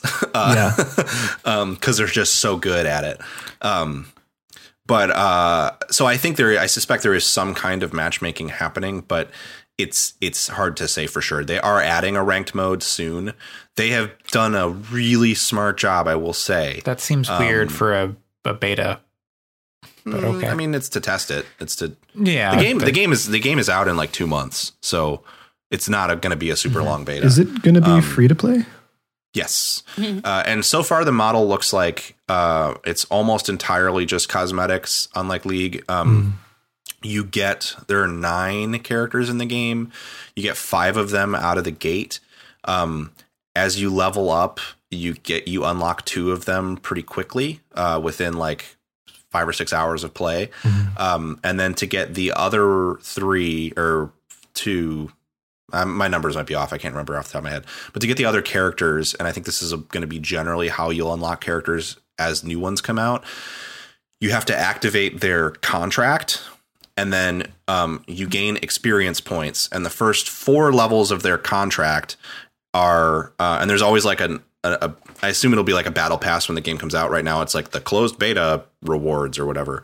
Um, there's that that you're leveling, and then a character contract that you're leveling at the same time and the first four levels of the character contracts are cosmetics for like um, player cards titles that kind of thing and then the fifth level you unlock the character um, you can buy the levels for two dollars each two dollars each um, maybe it's a dollar each but anyway so you can buy into the characters quickly if you want to but you can also unlock them for free and it takes some time but it's not like it's not as much time as like unlocking a league character for free it's way quicker than that it's like five or six hours to unlock a character, maybe rather than like 20. So um, I think they mostly want you to unlock the characters for free, less than buy them. But the gun skins are fucking expensive. They're Yeah, like tracks. worse than Apex Legends expensive. You can purchase a bundle right now for fifty dollars that has like five gun skins. What? Oh, What are they cool? Do they have like They have good art, yeah. particle effects or something? do they shoot unicorns? Uh, Like- so they do change like reload animations. Like they Okay. they are because because the silhouette of the gun that your opponent has doesn't really matter that much. Yeah. Right. Um, it's more the sound effect that matters. Yeah. So, um, so so they do do some wild stuff with some of the guns, and then the gun skins like level up and stuff too, um, and get like more elaborate that's as you play that's them. very Dota. yeah, Yeah. So, that's very Dota. um, I'm not gonna say that the gun skins aren't very cool, but they're way too expensive. Do yeah, they level fifty up? dollars for like, five is per- absurd. yeah, they're about Do they ten level up a skin per account or in a match? per account. Okay, interesting. Yeah. that does Because they've done some stuff with like League where as you play with like some of the more expensive skins over the course of a match, as you level up, the skin will like change. yeah. No, uh, you but- actually are using another currency to level them up. Oh, in God. This game Oh, that you could buy with real money. Okay, that's Oh my dumb. God. that just reminds me of like in I haven't played League, but in Dota they had the Arcanas and stuff. Like like you had the PA Arcana where as you got more kills, like it would go from blue to red and like stuff like that. I am sure they will do stuff like that with gun skins in this game. Too. Yeah. Um. So and and I will say again, like the art is very good for this get the guns, and you know the thing that when I scoffed at paying ten dollars for a league character skin years ago, the thing that a friend of mine pointed out was. If you play a lot of League of Legends, you look at that character for hundreds, maybe thousands of hours. Yep. So ten dollars to make them look different is not that crazy. And I think the same thing is kind of true here, where like you're gonna be like I will probably buy a Vandal skin at some point, which is the AK equivalent in this game, because I use that gun every game a lot. So to make it look different and prettier is cool. Right. Um, and if it's a good not pay to win kind of uh, free to play Right, game, then then it's like, you know, you're getting Yes. a bunch of enjoyment Yeah. out of it for free. So Totally. But I will say that the skins I'm not gonna tell you that the skins are not wildly expensive. that Uh. seems like a lot like I, I I will probably end up buying some of them. And I will say for beta, they're doing a kind of cool thing where um uh th- I don't know if it's a if you lose the skin, but any points that you spend in the beta are going to be um they're going to come back to you at the end of the beta. You're going to get them mm-hmm. back. You don't get the money back, but if you bought fifty dollars in points, you'll get fifty dollars in points plus twenty percent on top of whatever you spend. Okay. Oh, that's cool. So That's neat. I think that they're thinking maybe Best they're going to change the prices on skins, and I don't know if you get to Gonna keep jack the skins 'em you up. bought. We'll see, Twenty percent. could. Oh, up. Um, but uh, but I, I assume they're going to change this, the pricing on skins. So to get out in front of that, they are saying, "Hey, don't worry, you're going to get your money back or your points back." Yeah. Uh, to right. spend You'll you'll, you you'll get so. your money's worth like even if the, we adjust this pretty significantly. And it was weird that they did the Twitch stream thing to give people access to the beta, but also it meant that they had a, a steady stream of players coming in that they could control like super easily. Um, Yeah. and and I think it was really smart to do it that way because it meant that there was only the only time they had real downtime due to uh, server load was the first day. It- and then- it- they can also linearly kind of predict how many players are going to be Totally. by the end rather than just shoving all of them in at once. That's like I think that's a good idea too. Yeah, so that has worked really well. It's meant that the gameplay has been really smooth. There's some bugs, of course. There was a hilarious bug where the character with the spy camera, you could throw this, you could throw the camera a pistol, and then the camera could hold the pistol and shoot people from the camera, which is That is extremely broken. I like that. phenomenal. Uh, I, that's I amazing. kind of I kind of dig that. We threw But- one of when I was playing with my friends. We threw a shotgun, the shorty, the like pistol shotgun to the the camera, and did not get a kill. Wait, sorry. do- uh, does it shoot on its own? No, you control it Oh, because when you because the camera is, will and I don't know if this how this is supposed to work because I've seen it work both ways. It's bugged one way or the other, but um, you put the camera on a wall and then it'll give you vision on the mini map down a corridor. Yeah. But you can also take control of the camera Oh, as that okay, player gotcha. to manually Oh, sure. point it. That makes sense. So that was it would be holding the gun and then you could shoot the gun That's from that. really funny. I just want to imagine being on the other team and being like, wait, that's a camera. That's a camera. And it's shooting at you. Yes. Like, Uh, so there's been some bugs like that. There was a point on the map at one point where you could like hide your body behind some TVs up against a wall. So it was basically like you could get yourself stuck up there if you had someone boost you up with a um, crystal wall. That was one of the abilities, yeah. and you could just hide up there. And it it's like in these games, verticals are hard to deal with. Like it's it's it's hard to deal with someone being above you because you're you have such a short amount of time to change where you're looking that it's to it's goes from being like one plane of space to move your mouse across to being two and usually you'll lose if someone is looking at you down from above or or below you and you're looking Yeah. up or whatever um, To be fair, that also exists in Counter Strike. Well, I guess with that Yeah. in mind, does it have like how are the maps? Like, is there a Dust Two equivalent Oh, that like everyone yeah, so- loves, or is it just Um, well, there's three maps right now. Okay. So one of them is just Counter Strike. It's just it is like it's not like a one to one recreation of a Counter Strike map, but it has that feel of it where it's two sites. There's a large building in the middle that you can use to kind of um, like it's like almost symmetrical. There's two sites, and then there's a Two thing in the middle, and you can kind of see. It's got a heaven. That's what the Counter Strike term is for a high point to look down from. Yeah. That you can see down into the site is there from two places. Does it have a short A and a long A? yes, every site has a short and long, um, and that's what they call them on the map officially. Oh, really? That's funny. Uh, yeah. Um, there are specific like. Is there? Is, does Dust Two have a hookah? Is that Not familiar with it. If it does, Okay, there's a map in in Valorant that has a room called hookah. That this you like two at hookah is a pretty common term. Um, so anyway, there's that map that is very Counter Strike. Um, I guess in that map, actually, there is a mid, and then A site has a long, and B site has a short. There's no, it's not symmetrical in that way, but it is pretty Counter Strike. yeah. Um, then there is uh, a map that has three sites Oh, interesting. which is kind of wild Yeah. um, and very hard to play at first. So it has a A, B, and C um, with B in the middle, and A and C. A and C each have a long and short, and then there's just mid for the B site. And Breaking Bad, yeah. A- A- Uh, AMC. Uh-huh. Anyways, Um, and then the last, the third map is a two site map. But what's cool is it has a A, and- it has an A and B short and long for each site. yeah. um, with without the sort of middle. You can still get to the sites through a connected middle piece, but it doesn't have the same like raised thing in the middle. Um, but it has teleporters that are one way, What?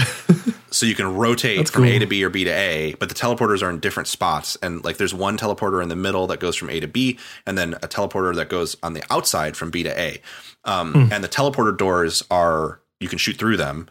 Um, you can't open them from the outside. So, but it makes a noise when you teleport. So, someone will, if someone's standing outside of the teleporter, they'll know you've just come through and they can spray through the door and potentially kill you, but they can't open the door to get in. Uh, so, it's when you combine it with like someone can give you vision through a wall with an ability on a character and you can rotate through a teleporter you can like teleport and kill them before you can even see them for real and it's very cool uh, the way that that stuff works but it is the maps are interesting for sure cool. um, yeah so my hope is that they continue to come up with a unique idea for each map like this instead of just making a bunch of like it's fine if they only ship with five maps if each map is unique um, is kind of my feeling so yeah that's kind of where i'm at with it right now i like it a lot uh, we can talk in news they have some anti-cheat stuff that is uh, Yep. tough Yeah. I, Um, I also have a key for this game, but I'm not going to play it. not for the time being. yeah uh, Yeah. and um but but that's valorant and Yeah. um i think you it's, see it becoming a big esport game, like a lar- like a with a big sizable following? Um, I think it depends on how willing people are to leave Counter Strike behind, kind of. Um, there have been some notable pros who have already said they're doing that, uh, but I don't think I think that people are going to see this game and go, "Oh, that's so I like the art style," and because the characters are cool. Even they're a little, some of them are kind of samey, but um, they're they're cool. Uh, and I think people are going to see it and go like, "Oh, it's it's got this like slick art style. It's Riot. I should play this game." And then they're going to play two games of it and go, "I hate this." Um, Yeah, I because it is so much a tactical shooter. I also kind of worry like they're very much positioning it as an esports game, like from the get go. Like it seems like that's kind of what it was designed with in mind. And the last game I can think of that did that was Evolve. And people were really into that for like a week or two, and then it just kind of crashed and died. And Which was it was someone who's- it was a good game, but it was a good game. As someone who's into Evolve, I think this is a better game. Um, yeah. I think the thing it's going to do is I think there's probably a lot of people like me that exist that um like Let's not get ahead of ourselves here. of tactical shooters not not necessarily like me like me but that like the concept of tactical shooters and want to play them but find counter-strike impenetrable and siege is more approachable than counter-strike but the thing about siege is like the rounds are pretty long so when you're bad at it it sucks because you end up watching people play for like four minutes Yeah. before you get to spawn again Yeah. and um it's also now siege has like five years of characters not that many but like three four something like that. And each character pass is like 20 bucks. So if you want to just like go all in and have access to all the siege characters it's like a hundred dollars. It goes on sale a lot so that's not yeah, they've the got case, bundles but- and stuff, but the bundles are weird. and it's exp- I mean, seriously, as someone who like checks in on Siege every year or so, and I usually just like get the characters that have come out, just because I don't want to want I don't want to be in a position where I want to play that game in three years and I have to spend eighty dollars to get back in. So I'd rather spend twenty bucks a year at some point. Um, it's expensive to get into Siege now if you haven't played it at all.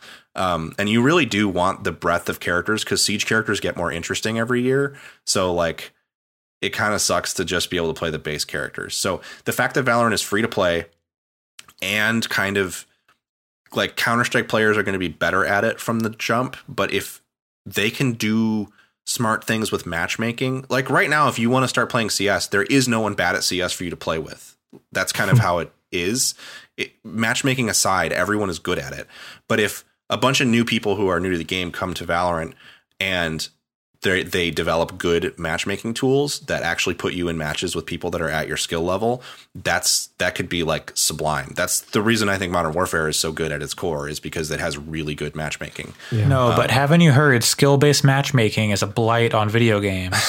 Well, I beg to differ, and I think that Riot would and probably beg to streamers just want to stomp people. They don't want to fight people who are good. But if you But, if you uh, stream snipe them, you're banned forever.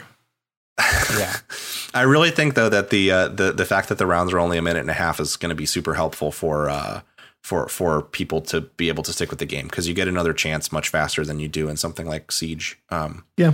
And as long as the com- the big the big if though is like you do have to talk to your team, and if the community goes to shit and gets super toxic, like I said, I've only encountered one person who sucked, and they were even like they weren't saying like slurs or anything. They just yelled at me at one point, and I was like, I can't focus when uh, someone's yelling at me. Riot so- has developed a lot of tools for dealing with toxic players uh, in their chat and stuff. I don't know how well it works with the voice. I, th- I can't yeah. remember if they added voice to. Did they add voice to? League? I think there don't is voice in League now. but uh, like they'll chat suspend you and say you can listen, you can see the chat, you can't you can't type anything though because you've been a dick, or you can only type like certain like phrases or have like predetermined things you can send. Um, I will say that Valorant does have Yeah. a pinging system. Um, so and it seems to work okay. Uh, if you hit Z, it pings, and the default ping is just danger. So like you can very quickly ping where there's an enemy if you're looking in is that there a direction. Will Robinson ping? And also, someone said the N word in chat in a game. I was not in this game, but I saw a news story. Someone said the N word in a game, and they were banned before the game was was over. so, like banned from the beta for forever. so, uh, I, I, their their their moderation tools right now seem to be pretty good, but it's also uh, compared to what it could be at launch a pretty small pool. Yeah. So Right. know. It's it's very early to see where the community is going to be at in several months or when Yeah. it, it goes out of beta. Yeah, we'll see if they end up with like low priority queues or whatever. But that's yeah, that's interesting. Yeah, yeah, yeah. Yeah, I, I hope it goes well, and I hope it doesn't go the way of Lawbreakers or something, where everybody streams boy. it for a month and then it just dies. On the. Yeah, I mean, and it's interesting because people clearly like don't get it. Like I saw Yeah. people on Twitter that were like, "Can't- "You got paid to stream this," and it's like, "A fucking course they got paid to stream it." What do you think streaming as that- a career is? That that happens for like every game. Like that's Riot paid these streamers Yeah. a lot of money to stream the game and then enticed people to watch it with closed beta access. That is why it had 1.7 million viewers. Like, that yeah that no that's like but it's not like the first time anybody's paid No. someone to stream a game like that's it's an It's- it's extremely Yeah. com- it's extremely it's common. extremely common this won't be the first nor will it be the last time that streamers are paid to do this it's they weren't like moderating what streamers could say. I watched one stream where there was a person who was like, I fucking hate this game and I'm going to keep playing it to make sure everyone gets keys, but like, I don't enjoy it. so, like, right and i mean like that's happened on on youtube for years that's it's like it's Hash- it's hashtag the- ad. it's where the time it's it's where the times are it's like the gaming influencers or whatever to you know it's like getting mad at, at, at like CBS for putting on an ad during a football game. Like, right right Of course they're getting paid. Like, how do you think streamers make money? right WWE, from- you only showed the Snickers commercial because they paid you. It's like, yeah, I, I of course, like if I Yeah. they hadn't paid me, I wouldn't have shown that commercial. But it'll be interesting to see how Yeah. how how it after the closed beta stuff is done, how the viewership holds up. Yeah. Um, oh yeah. Well, especially since you know if if you're if beta keys are tied to viewership, then that is obviously going to drive viewership up. But Yeah. yeah, But are they Like, going to be like? League? Sorry. uh, I was just gonna say League is like so. I don't know what its stance at or standing is now, but it's been like the most popular kind of esport for the most part, at least as far as I recall. Globally, Uh, yeah. No, it held the it held the record for popular. it But- held the record but- for um a consecutive hour or like concurrent hours watched or something. Like it didn't have concurrent viewers Mm-hmm. Yeah. because that's still Fortnite, but it had But- the for the longest time. Yeah. Yeah, But- and that's got like so much more in terms of like character appeal for like people who want to cosplay, and I'm sure there'll be people who want to cosplay as these characters from Valorant. There's always people. There are people who cosplay as Battleborn people, for God's sakes. Uh, but Man, imagine Uh, spending you- like thousands of dollars on your Battleborn cosplay. Like, Uh, I hope no one did that. But I I just I don't know if it can get to that league level because like we were talking about earlier with like the accessibility stuff, if or not accessibility, but like how accessible, approachable, approachable, that's the word I want. Mm. How approachable the game is. If people can because like anyone can get into league pretty easily and have a good time. Most people, and like there are different things you can do ARAMs or you can just mess around in solo queue and get yelled at. But Yeah. if you find a character you like, you have fun. It's there's there's a lot of options there. Yeah. There's not so many with Valorant, so I wonder sus- if it'll have that wide appeal. That I suspect they'll something add death matches eventually. Yeah. That that'll make it a little more. Also, Yeah, but I'm but will that pull the same appeal that like League did? Yeah. And I think looking at viewership right now is not worth anything because Yeah. like most people are going to be like Pat, where they just had a stream on in the background and weren't necessarily watching it, or people have set up Twitch bots to just Right. collect Well, keys and, yeah. and deliver them to Also, people. it's a weird So, time where everyone is home. Yeah. or most people are right? home. So, yeah. So people have time to put streams on. yeah, so I think it'll be a better question in six months. And I mean, if you were to now anyway, that this because they're opening up beta access, um, I could start streaming and turn on drops, and people could get keys from watching me. Oh, it's not just a specific set of streamers anymore. But Anyone streaming the game. if you put on, if I logged on and started streaming without drops enabled, no one would watch my stream. Yeah, like, why on earth would they watch me if they can't get the beta from me? totally. Um, so yeah, it's it's. the, in fact, there were streamers who were doing like um like certain um streamers who have uh may or may not have um committed uh crimes while streaming uh, were streaming the game and claiming they had keys in the title without actually having being a partner yeah. or having drops enabled um, to try to snag viewers. Uh, Interesting. and um, I'm surprised. Uh, Riot, I think, was in a position where they could not ban pers- person said person because they happened to have like a television show and shit. But also, um, I hope that I hope that there was some PR communication that occurred Yeah. there. Yeah, that's that seems really crummy. Anyways, Valorant. Yeah, It it's cool. seems cool. Well, I'm sure we'll hear crap. more about it. We talked for that about that for 50 minutes. I know. I didn't mean to talk about it for quite that long, but it is. Yeah. I mean, it's a, it's a, it's a, It's a notable release. it's a Yeah, very it's it's, notable. it's I a think. big it's a very big thing got- that's coming out right now. I gotta say, it's one of the more interesting releases of 2020 thus far. I mean, yeah, but that's not. There's mean, not also- a lot of competition right now in 2020. Other, than Murder by Numbers. you want, Oh, to talk about an interesting mm. release? Mwah. All right. Let me All tell right, you Andre. about. Uh, All right. Uh, Uh, Do this. let me tell you about my trip to the bathroom earlier. Uh-huh. No, tell me about it. What happened? Have fun. Did you walk? Oh, yeah, it was great. Did you roll? Did you cartwheel? You know, some sometimes you got to walk before you got the runs. Um, Valorant. Valorant, yeah. Sometimes if There's- you if you there's run in n- Valorant, you make too much noise. So there's no there's no poop jokes that I have seen thus far in Final Fantasy VII. I've still got one chapter left. That could change. Uh, things could take a turn for the potty humor. Uh, I'm not gonna talk about story stuff too much. Uh, Pat hasn't had the chance to play it yet, Well, and he's trying to soon, avoid that.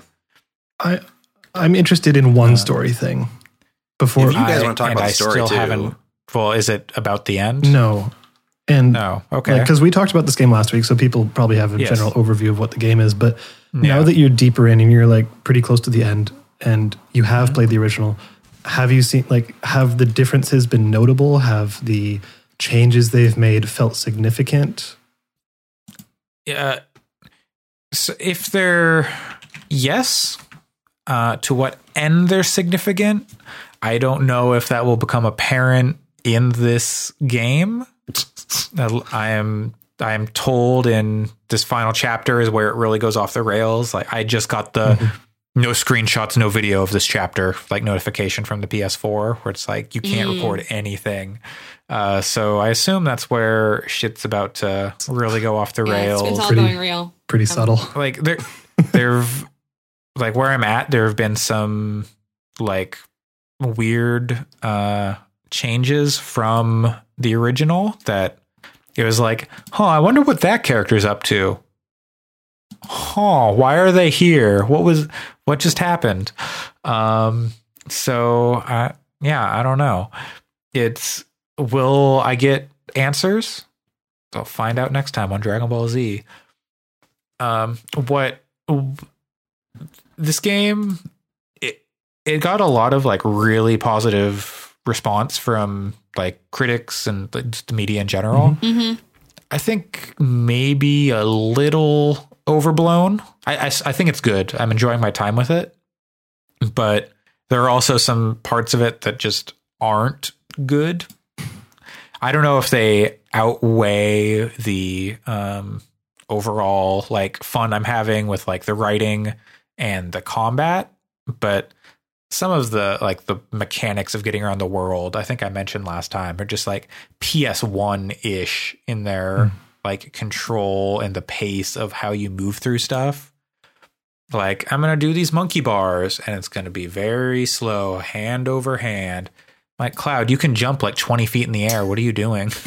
Just jump over to that chandelier or whatever. Uh, I mean, that so- sounds like the original. In it- yeah, and that's that's not great. Uh, there's a specific sequence like that in the original where you have to slowly climb hand over hand, Oh, and you're yeah, like, yeah. you just jumped like 40 feet off a train 10 minutes yeah, ago. but like that's like understandable from like the uh, the power of the PS1 and like the fidelity of those games and whatnot. How they controlled they they could do much better in uh, 2020. I would hope, but maybe not. Uh, it's it's kind of like the Kingdom Hearts 3 thing where I was like, oh, this game is going to play So it's perfect. exactly like a PS2 game, and it did play exactly like a PS2 game. It was a little more fluid with the combat, but like the traversal and like all that stuff I was like, oh yeah, no, this is this is just a PS2 game. Uh, so yeah, like pushing boxes and like solving puzzles is not great. Uh, this is the first game where I've really been like, why do I have to hold a button to like do an action? It's like open this door, hold triangle. I'm like, why? What? Yeah. What is this accomplishing? Um, so stuff like that is just like kind of bugging me. It's not making me dislike the game, but it is. It has been like, why do I have to hold triangle for three seconds to like pull this lever to open a, like an elevator or whatever? I saw a sequence involving some a computer uh, with two levers. That, sounds infuriating. It- you only do that the one time, as far as I can tell. it's like a bespoke lever interface that you Yeah. use one time in the whole game, and it's and it doesn't even work the way they imply it does. Uh, no, it does. Uh, well, uh, it it I I had no troubles with that. Okay, I saw people saying they try had to try it like thirty times or something, but they could have just been not grasping they it. need to get their eyes checked. Uh, but it is it is one of those things where you're, it's super simple, but if you just don't look in the right place, uh, which is if you if basically if you look at the center of the screen, you're doing something wrong. Yeah, Uh, but yeah, so the like the mechanic stuff outside of combat has been pretty hit or miss for me.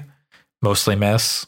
Um, just because like their platforming stuff and like their animations in the section I'm currently in, there were a lot of like, okay, I need to have this character do a thing for me. But to get that character to do a thing, I have to go stand in a spot, and then that character has to walk over beside me, and then they have to like get into their ready animation. Then I can hit the button to send them to do the thing that they need to do. It's like, why do I need to take this extra five seconds when I could just walk over there, hit the button, and then like warp them behind me, and then have them? It was just Yeah, this really of sounds very like things. PS1 level game design in terms of like Yeah. a, pressing a button would do. You don't need to hold it. Yeah. Uh, so a lot of stuff like that has just been irking me. But I think for the most part, the combat encounters, uh, especially in the latter half of the game, have been really fun and interesting. Uh, the bosses, especially.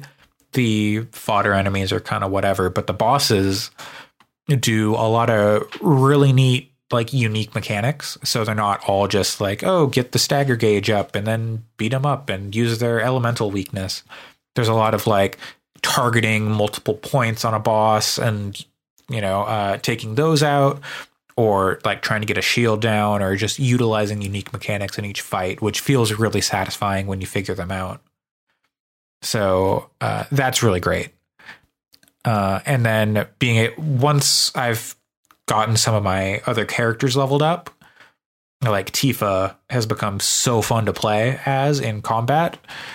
Whereas early on, when I tried playing as her at the beginning of the game, I was just getting my ass kicked. But now, late in the game, I've got so many tools at my disposal. I can like put down this like trap orb, and then I've got elemental materia. So when I punch people really fast, I like, get their stagger gauge up and I can do like cancel into another move and power up my attacks and all this stuff. It feels very dynamic. Uh, whereas if I'm playing someone like Cloud, is just he's got a lot of sword moves. He's he swung the sword real good. Or Barret, just like he shot a bunch, but he does have some other moves where he gets like up close and like does an uppercut with like uh, different weapons and stuff. It's funny because he's got some melee weapons but you can use all your like shooty shooty moves with the melee weapon. So you're just like, I've got a big wrecking ball in my hand, but I'm shooting a bunch of bullets out of it. Okay, that's interesting. Uh, so yeah, the the combat has been very fun, and I'm looking forward to figuring, or I'm looking forward to seeing what the end of this game is because I hear it's buck wild and I I want to know. I I want to see how they set up for the sequel. Uh, very much because I'll, I'll be there for the for the sequel, the next one. Probably the next one after that, unless they like really screw it up. But because uh, Alex did say he ex- after he read the ending, he expects me to hate it, uh, which I have been known to sour on games in the final moments. in the last uh the last stretch so I think we'll see I think specifically for you, it's in the execution. I think the concept Okay. behind what happens is very interesting. Uh, Nomura is, at least in my opinion, prone to botching execution. Yes, but I do think it's an interesting concept that they go for. Okay. That's, Maybe your uh, brain is prone to botching the execution of understanding his genius. He, he, he needs he needs an editor or someone to go, hey, it'd be way cooler if you did it this way. I don't think there's any argument to be made by any living person that that he does not need an editor. He obviously yes, he clearly He- could use he needs someone next to him to saying stop. Saying, okay, no, he needs someone. He, like- he needs someone to tell him when to hit the gas because he he hits it at the wrong time. okay, Nomura, this one, it's- this character's looking great, but can you put three less belts and two less zippers? I don't, I don't know where they There- wouldn't need a belt there or a are zipper. not- they're they're mandatory belts. Yeah, Uh, two more. Okay, Barret does have like four Add to zipper five onto the buckles, like a like a the sorry, this- four to five nipples. no buckles. Oh, Uh, I'm trying to Four to five nipples is a good name for an episode of podcast. I'm just saying. Uh, I'm trying to think. I don't. I don't remember there being a lot of. I guess uh, Aerith kind of has a belt on her jacket. There's not a lot of belts or buckles in this game, Okay, but so he's showing restraint. yeah, I, uh, he's staying true to the source material. Um, going back Yeah. to his origins. Going back to my roots where I only had what was few. Nomura's first Final Fantasy game? It might have been seven. I don't It remember. was, that was the first one he directed, I think. yeah, Did he really? Jesus, no way. Was he really? He was he was there before that. yeah. Um, let's see. I'm- I'm He also first worked as fervently a searching. debugger for FF4. Oh my god. Um, Games directed by. he designed the monsters in five. oh no. Um, he became the graphic director in Final Fantasy VI. Okay, he wasn't Uh, the he conceived. he wasn't the director of original seven. Character design, monster design, scenario concept, battle visual director. Wow. Yeah. For Final Fantasy seven. Yeah. Yep. Yep. Boy.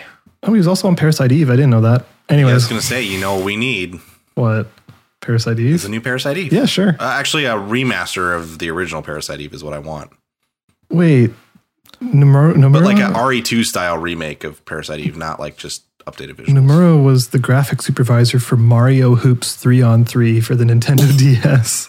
That's why that game fucking rips. Clearly, It's buck wild. That's weird. Okay. Uh, quick question about Final Fantasy. Um, this might Yeah. change uh, after you get to the ending, but since there are some clear differences between uh, original Final Fantasy VII and Final Fantasy VII Remake, would you suggest to uh, other people that they play the original first or go straight into uh, Remake?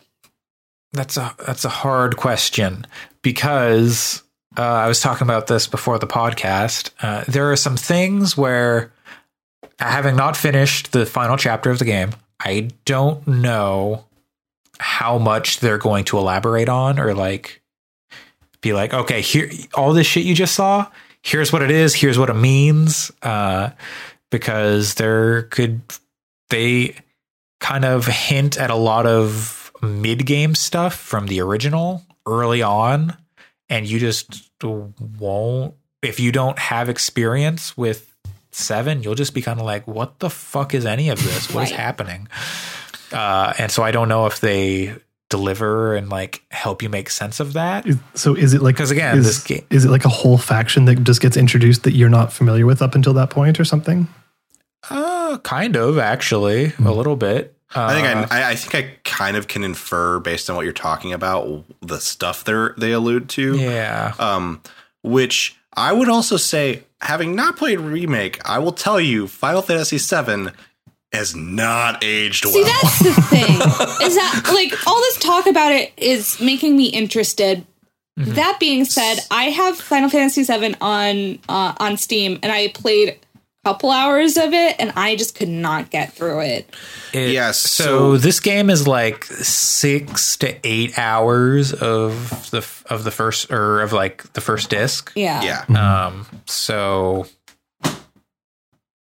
you could I don't know if you want to dedicate that time to get through that and see What, because th- so what I would also say about Final Fantasy VII, it has not aged well. I think if you can get over the visuals, um, it, part of the problem is that that game Isn't takes it? about in in my you. opinion, it takes about ten hours of playing that game before you start to understand why it's good.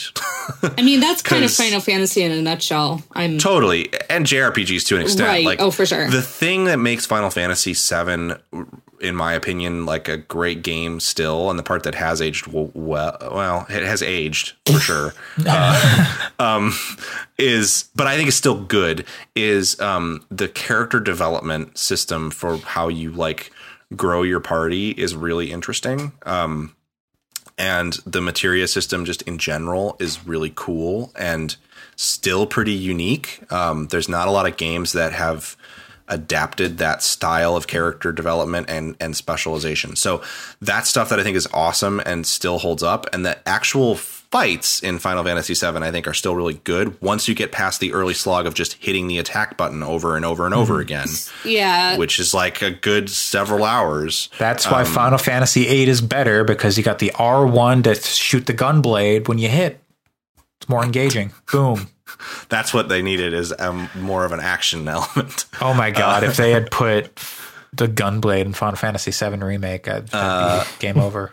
But uh but but but yeah so like i think that i think i think you would like final fantasy 7 original a lot if you got a good 10 hours into it. Right. If I like push the- through all of the story also starts to pick up eventually too. Like i do think the story in 7 is really really um seminal and g- given the time it was really really impressive. Uh, um i think it does things that games hadn't really done before at this point it's a pretty anime and i don't think it stands up to a lot of other more modern uh, narrative driven games so i don't think it's like one of the best stories in games ever but at the Right, time but it it's- was but it's very- wonder very- how much of that. I wonder how much of that is the localization too, because Yeah. that game's localization is kind of infamous for yeah yeah how haphazard it is. I would say if you have 100 hours free, that Final Fantasy VII is I- a worth playing even from an academic perspective. And if you're going to play it anyway, playing it, I, I would assume that playing it before the remake, like if it's like the next two games you're going to play are FF7 remake and FF7 original, it seems like it would make sense to play the original first. Mm. But It, it, it, I think you get more out of the remake if you've played the original. Like they're kind of companions more than more than like straight remake. like the same thing. Yeah, because there are there are acute, recognizable differences if you've played even a like if you've only played up to the like basically the six or so hours of Final Fantasy VII. There's still shit here. You'd be like, uh, what? So, I'm I'm really looking forward to finding out uh, what is going on if they give any answers. Yeah, but the thing is, like, we'll see. uh, I will not give any spoilers for the ending. Um, but Yeah. let's say they don't give answers. Like may- maybe they do, maybe they don't. But in the case they don't, you have to wait probably two years until you get those answers. Yeah. Which and that's kind That's- that's kind of yeah. a big ask. Like yes, it's really cool because we can talk about it now in the moment because it just recently came out and there's a zeitgeist around it. And like we're having Oh, conversations it's about just the Kingdom Hearts effect. yeah, but like yeah, like people are talking about going back to Final Fantasy VII, but uh, yeah, the thing is like we're not going to see answers to those questions for years. Eh, right. And Yeah. that's a thing that I think is really like important to understand about what I think that like understanding what this project is is important for anyone that's that's considering a purchase or not because like I have a friend whose wife like adores Final Fantasy 7 Mhm.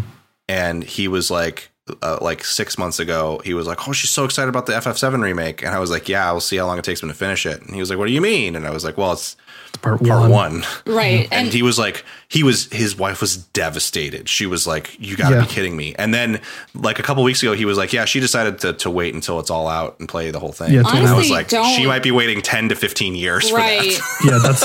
I've had the same conversation with people.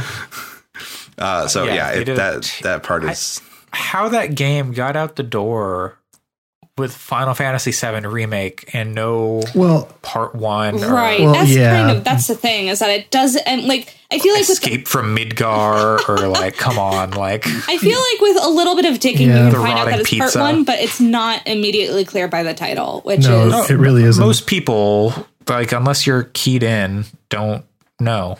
Right. Like it's Like- it's not clear. like I, I, this uh, isn't really a spoiler, but like at the very end, after all the credits and everything, it basically brings up this big thing that says the adventure will continue for our heroes or whatever. Like uh, that's not the exact Uh-huh. quote, but it's like, oh, Yeah. okay, so this that's the end for now.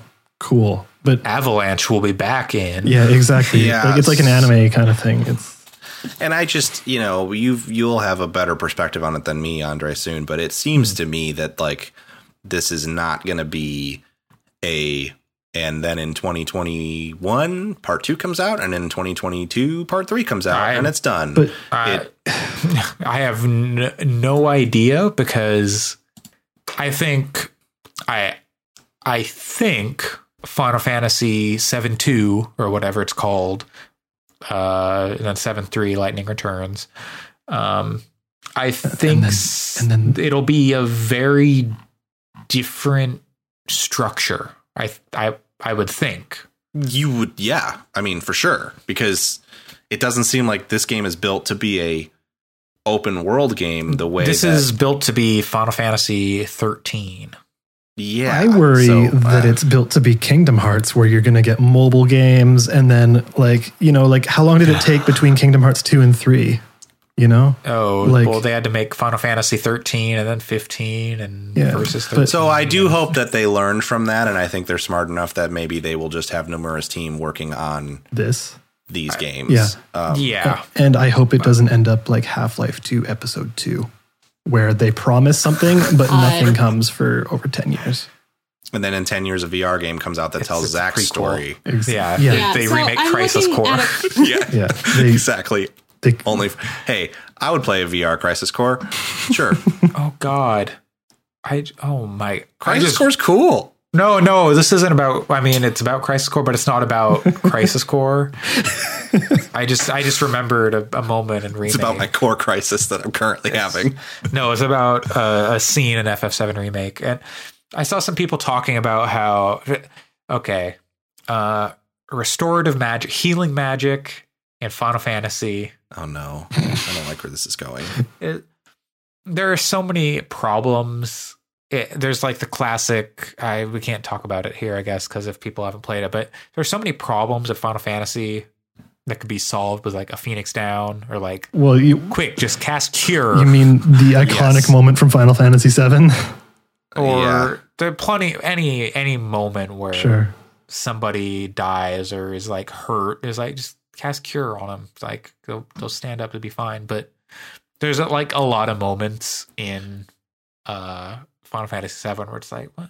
i think we can i think we can help this person out here but yeah i don't know The- it's just annoying It's also a world where you can summon the literal knights of the They're round like, this table is normal. yeah to come down from the heaven heavens and simultaneously attack someone, and Yeah. no one says anything about it. Oh, again? yeah, and you can Yeah, set so an I ability up, uh, to do Amazon it page repeatedly for Final until the Fantasy thing VII dies, remake, like and a hundred it says, times like, in a spe- row. The description says that it's the uh, the second paragraph is the first game in the Final Fantasy VII remake project, but that's the only thing that says, "Hey, FYI, this isn't the whole story." And the uh, uh, the top review is uh, a- basically a one star review. That's basically mad that it's not the full game.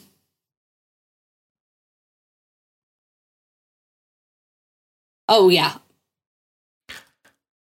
Yeah. there are a lot of people upset about this game Um, and, And- I think so. Depending on why they're upset, there there is a certain group of people who are upset that I think it's good that they're upset. I think we talked about this last week. I think it's it's a much more interesting game because it's not trying to cater to It's trying to be its, purists like, to its own thing, which is fans. It's not trying to cater to fans of the original. It's trying to challenge them. I think. The yeah, but so I think the reason I've seen come out of those people, like looking past all the all caps rage posts, um, Oh, I think yeah. it's pretty obvious, like to say that they change things with the story, like just Right. Yeah. from the reaction. What they change doesn't matter, but I think the issue that umbrage that people are having is the fact that it's called remake. Like they're thinking this is a one to one remake, but they've changed it so it's no longer a remake. So they it's like a misnomer. It's a it's a redo. Yeah. They should call it. Oh, it. I would buy should that game in a Reimagined. heartbeat. Yeah, or like- something like I think Mulligan. I- I'd Final be like, Fantasy I don't care. I'm buying it Final Fantasy now. Seven. Here we go again, motherfuckers. But like, like, but but we fucked up last Again, time. if that happened, that I'd game you buy like, this it's game, bullshit. right now. Yeah. Here's the real shit. but but like, That's how the game starts. As Nomura comes, I was like, no, we fucked up. Final Fantasy fans Yeah, are furious about this one thing. Yeah. But I I think the fact that it they gave it the the title remake is why a lot of people are being upset, which I think is is valid. uh, Austin Walker and like the Waypoint crew talked about how you have to think of remake as not a descriptor, But as a subtitle, but Right. I think that's valid. I just don't think that's how as people a- think of the word remake. as an action, Film. as a yeah, as a as a philosophy. yeah, I think that's fair. Um. And- yeah, no, uh, and I, but I, I think the game is better for if it was just doing like the story, like e- without like including all the added like side story like filler kind of stuff they added in You like that expands on like side quests what cloud's doing in the meantime and like tr- becoming a merc and like hey fuck you pay me he doesn't say that but he is always just like for a price Here we like go. his whole thing is just like you gotta you, you gotta pay me um but if Right. it would be a much less interesting game if they didn't change the story the way in the ways they have Yeah. and I think that's also fair. yeah Oh, Uh, the ol- actually, you know what? I don't even want to know the answer to this question. Okay, no wait no okay what's the question The question is, I guess I do want to know the answer. One of my favorite things as a kid playing Final Fantasy VII was that characters swore all the time, but they bleeped it out. So like Oh. they said like all kinds of swear words, but bleeped it out so that they could. But if you were a smart kid like I was, you could infer that they just said the fuck word. Um, and I'm wondering, I was hoping that with this remake that Barret would still swear a lot, but they'd just bleep it out of no the audio. i'm That sorry sucks. no Uh, That's that's a missed opportunity. That's a clear misunderstanding of the source material right there. uh I, I, I don't know if it is maybe it is but funny. uh Barret's Barret's interesting he's uh He lo- he's he's very much like comic relief, But but, he loves his he's daughter. also well. There's that, but it's also uh, I think even that's part kind of comic relief. It's like oh, here's this big burly black man with a gun for his arm, but oh, when he sees his daughter, he gets real sweet. Um, There's but a he's also listen- sorry. uh, he's just you know he's the radical revolutionary. He's the one uh, who's kind of pushing for Yeah. uh, taking on Shinra and like saving the planet, but also he's constantly like he's not like slapstick, but there's a lot of jokes at his expense. I recommend um, just listening to Austin Walker again from Waypoint uh, talk about the issues with that character, historical and new, uh, in their Final Fantasy discussions because uh, I think it's important to understand. But but you know there, there's I would say this game at least to me there I haven't seen anything that I would say is offensive. Uh, I wouldn't say they've like done away with you know classic Final Fantasy or even just Final Fantasy VII like Yeah, issues sure. like larger issues, but it's much more tasteful. um, and l- less offensive, maybe. a good way to put it. um, than than previous. And some would say maybe even some people are going to have great times with some of the scenes. Uh, Honeybee Inn is Pretty good. Engaging, but it doesn't necessarily do away with all the issues of the original Yeah. scene. It does. They, uh, the, I read a really good critique of that specific scene. Um, I read that same tweet. well, there was yeah, there's a good tweet thread, and then there was a good I want to say Kotaku piece, but I can't remember now off the top of my head. But just talking about the fact that like the Honeybee Inn scene has been updated to the point where it is no longer offensive like it was Yeah. uh, in the original game, um, but that also Square doesn't like deserve a cookie or something because it's still Yeah. leaning on some very very very very stereotypical tropes that are um, not necessarily offensive, but also it is not Yeah. some. It is not a thing for straight cis straight people to go. Wow, look at the representation here because it is very much a scene about queer people made by cis straight people. still, uh, much more respectfully than in the past, but still not quite. that getting scene the is of That's that scene is wild and like I watched it. It's very yakuza. yeah, and all of the uh, well produced. Yeah. all of the folks that I have heard um, who uh, are are members of or have deeper experience with that community than I do have said it's actually entertaining, but all and not so much offensive, but also just like very milk toast. Like they're Yeah. not really they're not really saying anything with It- it, either. Yeah, no, no, No, no, not at all. it's, it's just it's funny because Cloud is so uptight, and then the scene he's required to like let loose, and it's so out of character that it's Yeah. just like a what is going on. Eh, Very out of left field. Uh, It sounds So- like they watched the Birdcage and then went, "Oh, okay, Like- we got it all it's- wrong." It looks like they played a lot of Yakuza. Like Yeah. I imagine, like I imagine whatever age you all were when you played Final Fantasy VII originally. If you're 12 and you've this is your first Final Fantasy experience, like I think those kinds of scenes would make you think like, oh, this game is the best thing ever. Because like because the totally, the way they exactly. execute on them are Or if you think like a 12 year old, like so much of the game playing public does. Yeah. Well, there. Oh my god! I I just remembered a tweet I saw, or like some someone complaining, or as a comment. I don't even remember. Uh, so Don Corneo is uh the little like a mid mid game antagonist, and uh, he's like a little chubby kind of. He's a chubby kind of guy, played by Mark Hamill, doing kind of like a sleazy version of the Joker, Yeah. if that makes any sense. Um, and his uh, his tummy has got some jiggle physics. But uh, some people were complaining that Tifa's boobs do not have jiggle physics. what It was just why? Who cares? because they want to see Tifa's boobs jiggle.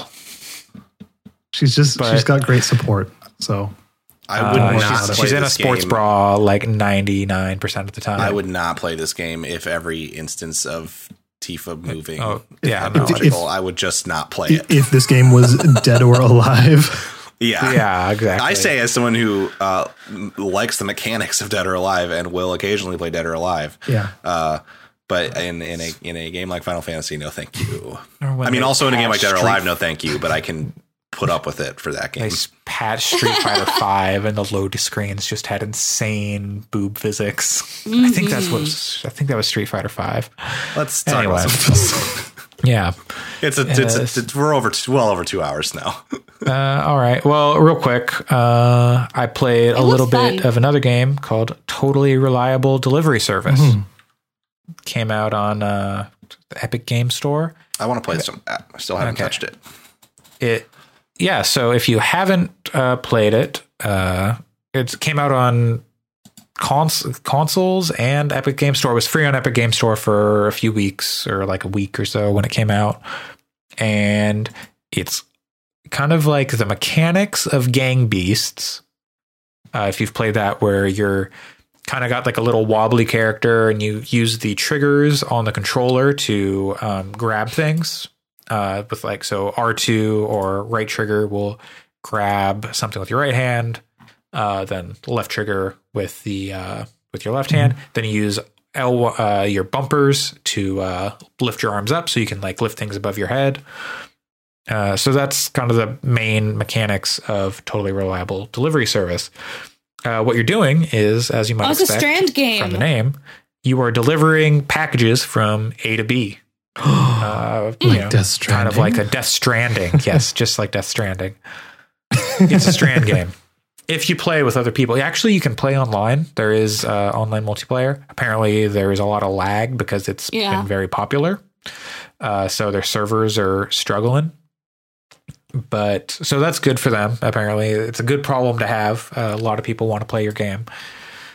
Um, but yeah, uh, I was playing this with my girlfriend, so you can play with up to four people. I don't know if you can do any more than that, but basically, you're just you're going around this island uh, or a series of islands, and you're finding a little like delivery kiosk where it's like, okay, go from here and deliver this package across the island. And how you want to get there is kind of up to up to your discretion. It'll uh, p- usually spawn a vehicle nearby, uh, like as it spawns the package. be like, here's a little like golf cart kind of thing. You put the package in the back, and then you can drive off. But boy, are the physics wonky. In in a good Like- way or like a frustrating way? yeah. So like if you were trying to like get gold medals on all the delivery times or something, I could see it being frustrating. Uh, for us, it was just like, okay, let's see what this game is. Let's mess around, have some fun. And eventually we just stopped delivering stuff and just started messing around with the vehicles and the physics and like seeing like what we could do. Or like, okay, let's race across the island because the way you control all the vehicles is via joystick. So you like put one hand on the joystick and then it's like move it around. Some vehicles have two joysticks, so like left stick controls one joystick and right stick controls the other one. Uh, and so like if you're in a plane, you've got like pitch and throttle and yaw and roll or whatever OTOS. on the two sticks. Yeah, basically. Um, or it's like you can get in a hot air balloon and stuff like that. And messing around with the different physics tools, it kind of gives you, uh, and experimenting has been a lot of fun. Uh, so, and they've got like a ton of DLC already for that game, which is kind of alarming. Um, there's like a ton of cosmetic DLC. There's extra maps. And, Do you like, think that there would be any value Uh, to so playing it as like single definitely player something or doing it checking without out. other people? I don't know. I think it. I don't know how much it costs. Uh,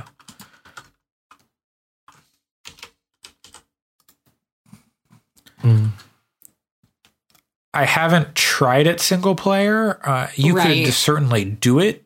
Uh, like it's Right. I, I was just way, wondering because I like I think some. I mean, the mechanics sound different, but kind of the party, the kind of other people multiplayer aspect um, kind of feels you know, very overcooked y at least from what it sounds like a little bit um but uh overcooked single player is not good so Uh, yeah, kind of. No, yeah. it's not. So, like, the challenge I was having is like boxes just like flying out of the car or whatever. Um, so, what the system my girlfriend and I worked up was okay, I'll drive because she was like, I, don't- I don't understand how to drive these cars. It's too weird.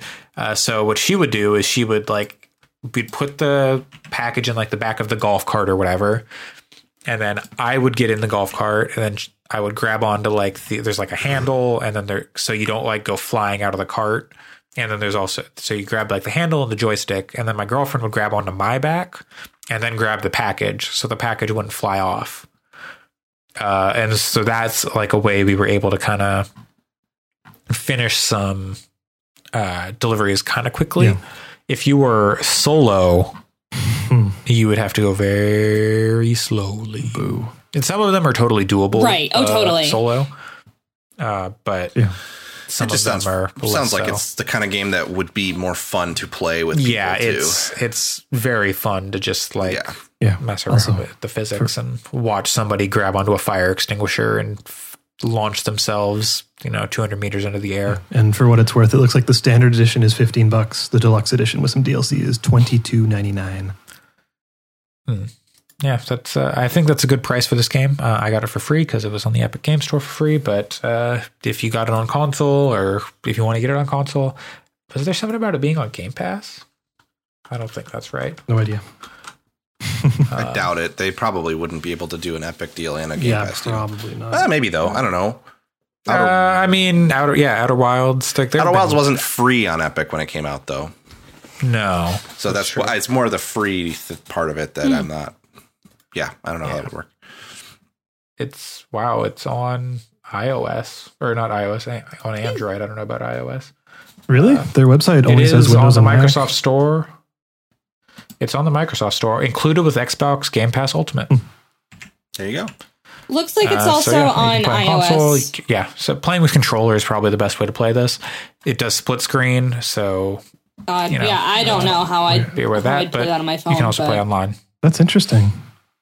I don't know how you would want a controller. I'd imagine to play it, but Oh, never mind. I was looking at the Epic Store. That's why. yeah, yeah, It is also on if you Switch. Can, yeah, like if you can find if you can like get Pat to play with you or something Right. else, and then I would yeah, say I, I was just wondering if it was like playing fun I, versus, I can't like, vouch for basically like, that Overcooked is technically fun, possible to play like, single player, but multiplayer it fun is, is, not uh, fun at all. So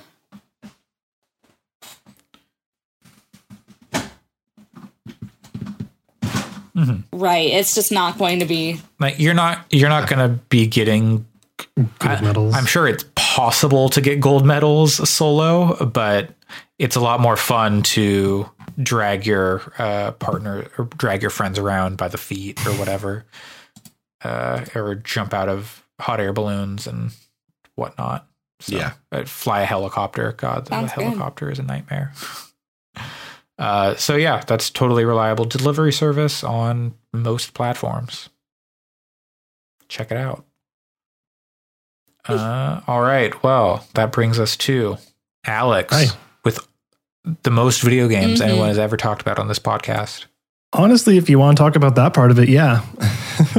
um, Uh, we, we we could talk about whatever you want to talk about. I'll just I'll just give my update on uh, on Legends of the Galactic Heroes or Legend. Um, I'm now 35 ish episodes in, and that show's real good. Um, I don't want to get too deep into it because you know I'm like a third of the way through a really long show, uh, and we already talked a little bit about it last week. But it's I think it's worth getting into even if you're not super into 80s anime or anything like that. It feels reminiscent or perhaps inspirational to works such as Game of Thrones, where they're willing to just kill like main characters. Like in some of the promotional posters, uh, they show like six of the main characters. Currently, three of those are dead within the first third of the show. So, like, they're willing to go pretty bold with it. And I think it's really interesting. Um, Maybe you just misunderstood who the main characters are. I guess the poster also misunderstood. Eh, but no, it's it's really good so far. Um, the pacing has slowed down a little bit after the first like major arc, which I think is fine. But yeah, um, continuing to watch it. Not much else to report on it for now. But uh, since we're running long, let's move straight into the other thing, which is uh, shortly after our podcast last week, there was an event called the IOX.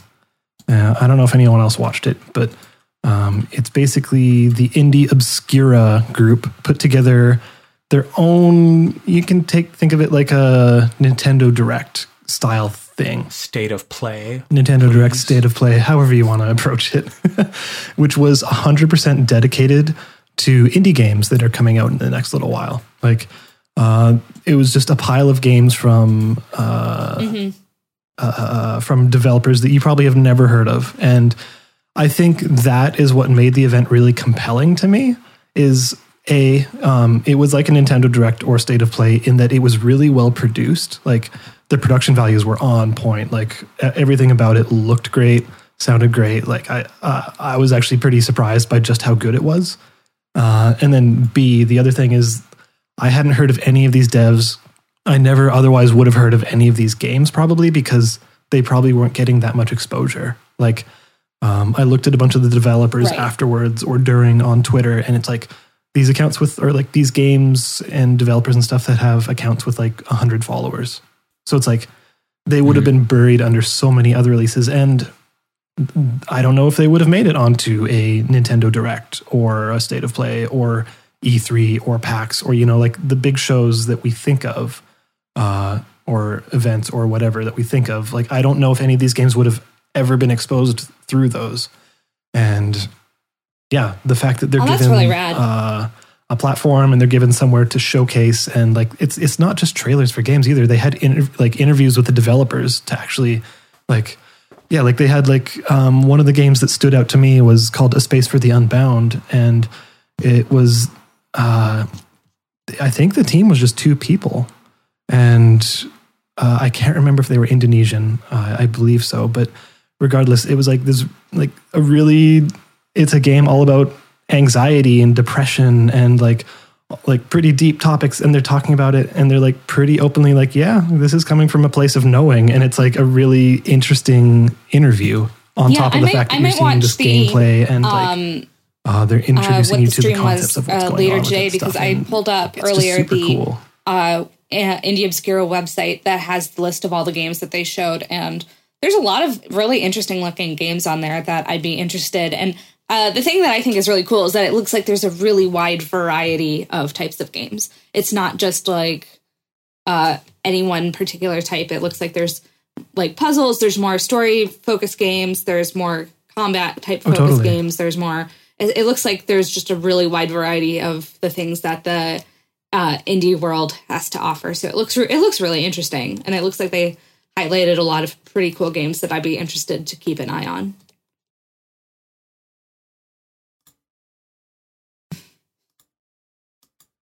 Oh, that'd be so cool!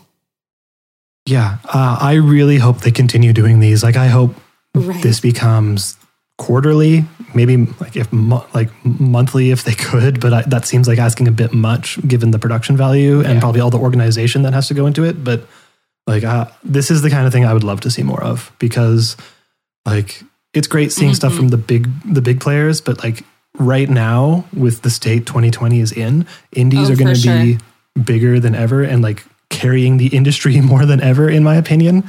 Yeah, And it's. I think that's going to be really good, and then be also, but also with um, the ease of uh, publishing indie games is kind of a double edged okay. sword, where it's easier than ever to make an indie game, but it's also uh, that means that the um, storefronts are getting kind of overwhelmed, so it's easy to miss a lot of these really great indie games that kind of go under the radar. So I think that having more uh, opportunities for people to say, Mm-hmm. "Look, uh, look at this cool game," is is great.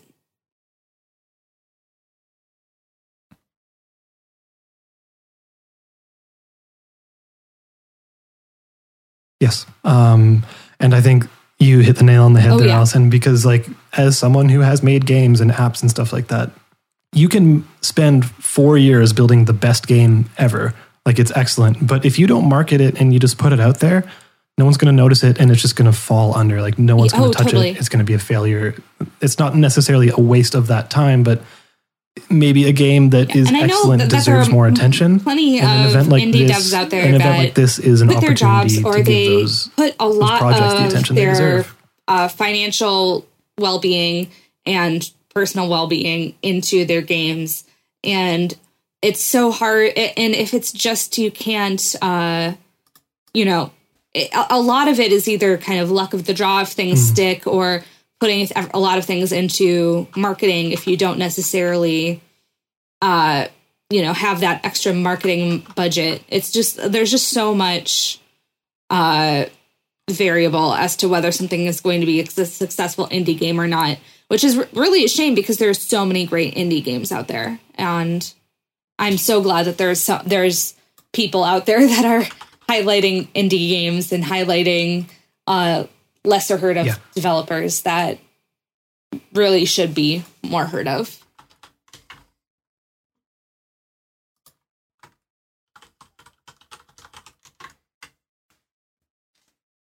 Yeah, thousand percent. So big ups to the Indie Obscura team. Please continue doing it. You can find uh, a written up version of Mm-hmm. the event on their website, which is indieobscura.com.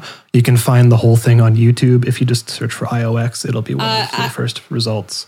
I've already added one totally just because Um, uh, I'm sure if uh, you you, watch it you're going to find at least me, one and I was like, you'll want to add to this your is Steam wish extremely list. my- like I my added, stuff, I added so four ex- already. So yeah, yeah, it is extremely cute looking. Uh, and I, I just, I saw, I just like, that- I clicked into the Story? Steam page and I was like, yeah, yeah, yeah, uh, Alex gets me. and uh, oh, that looked cute. Yeah, yeah, and I, uh, I it is think out. Yeah, Andre will be all over later daters. yeah, it just came out. I think a Uh, couple of the because- games because are it's the senior um, they, dating that they game. highlighted are out, which is which is also kind of cool out? because it's Uh, you know it they're is, still yeah. highlighting good games. Like I know that Just a couple days ago. uh, I really want to play Coffee Talk, and they I, they highlighted that. So Yeah. um, I might have to. Uh, I I was kind of I was thinking about waiting to buy it later, but might have to buy it pretty early on just because it looked Yeah. so good.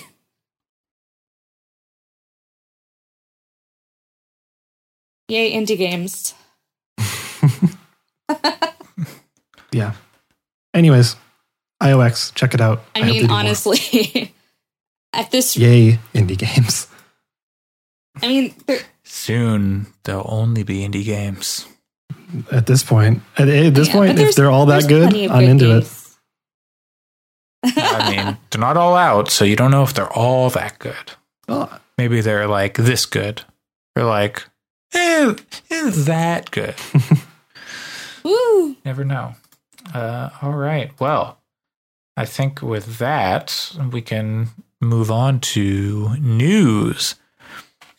But before we do news, I just want to do a quick little PSA and say, hey, If you uh, don't if you like like, us, a leave a podcast, five-star you can go review. over That'll to really show us. podchaser.com Um, slash gaming Fyx and leave us a review. I guess if you don't like us, you can also leave a review. Yeah. yep. uh, five star review that explain five five stars, one for each point that you don't like.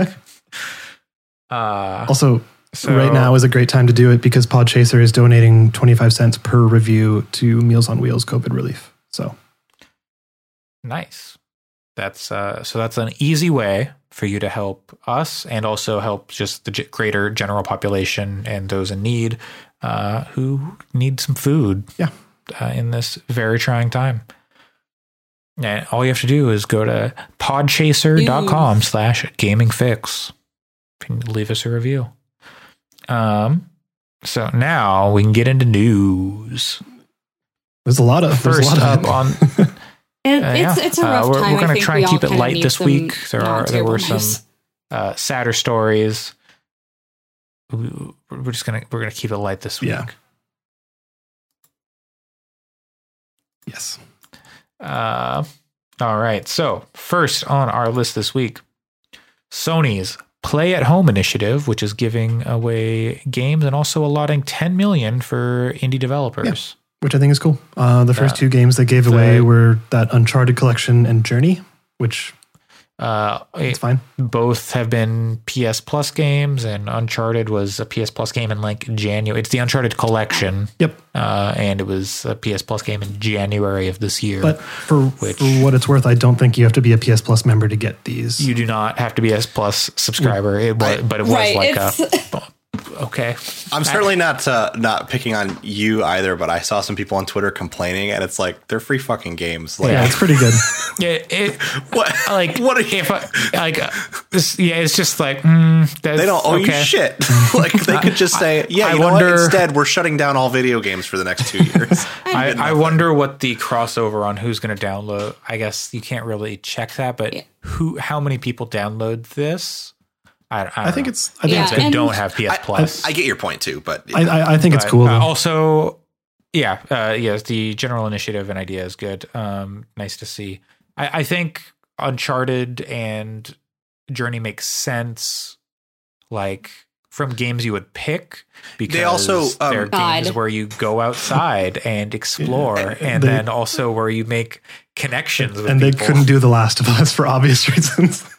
And I think if you think about it too, there's probably a lot of people who um, they're they start working from home or um, you know are quarantined and um, want to like maybe they haven't played video games in a long time Yeah. and you know their friends have a PlayStation so they buy a PlayStation to to like have something to do at home and they may not have even had one as of January Yeah. or they may not end up picking up PS Plus because they just want this system to play some Yeah. games and those are two great games to hand to someone who has not been playing video games much for the Yeah. last 10 years. or what if it's like they have a PlayStation 4 for their kid to play Fortnite and now they're locked in the house. They're like, all right, well, maybe when the kid goes to bed, I'm going to play I, Uncharted. I just I don't know who who, who is seeing that that is in that situation. Yeah, just a hypothetical.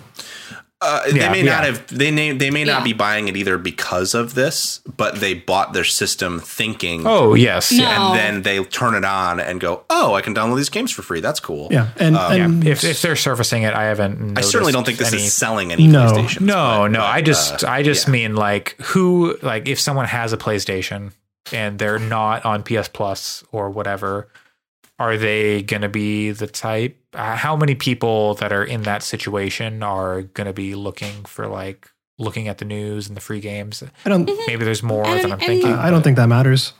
Like, I don't think, I think it's just the fact that Sony's willing to go and put this out there for people is just a positive, positive thing in general. And I think it's, it's a community thing, which should be happening. Like, I mean, I mean, not that it should be happening. Yeah. I think it's setting a positive precedent, especially the extra fund that they're allotting to indies. Like, I think that is really Yeah. great. I, I think that's that's really fantastic and good on them for Eh. supporting that community because it's it had seemed like they had kind of shied away or like kind of pushed the indie stuff off to the side. Like, oh yeah, Yeah. we used them at the start of the generation. It because kind of felt like no one was doing a good job of that. Like Nintendo better than the other two. Yes, but I would agree. yeah. But I, I hope that this this is the kind of thing where Microsoft follows suit, and maybe Nintendo, if Yes. for some reason somehow like Steam kind of does it with their uh, try these new games, whatever the game festival things that they do. Yeah. which Oh, totally. neat, I, I think I'd like to see them doing I, stuff I like think this it could too. set a So cool precedent. I'm glad that and- Sony I mean, I put honestly their foot say no forward to and games, actually did so. something, and I I'd like to see But- what Yeah. what this does. Yeah. Yeah.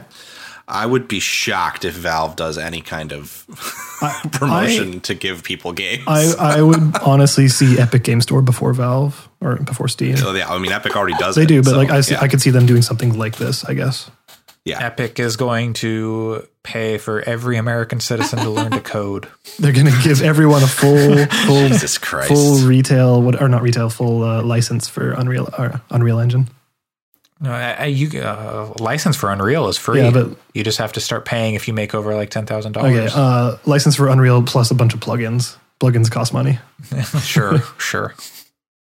Uh, all right. Next bit of news: the I, Resident Evil Four uh, is currently. This is a rumor. It has been substantiated by a bunch of sources. Resident Evil Four remake is in development from. Is it M2? Is that the developer name? I forget the developer name. M2, which is the, I believe, the studio that did. Um, I Resident Evil 3 I mean, remake? I just don't think I that believe like that's what's going on here. it, the game holds up pretty well. so Uh, I don't know if it's feelings? It It necessarily. doesn't need a remake. I don't know.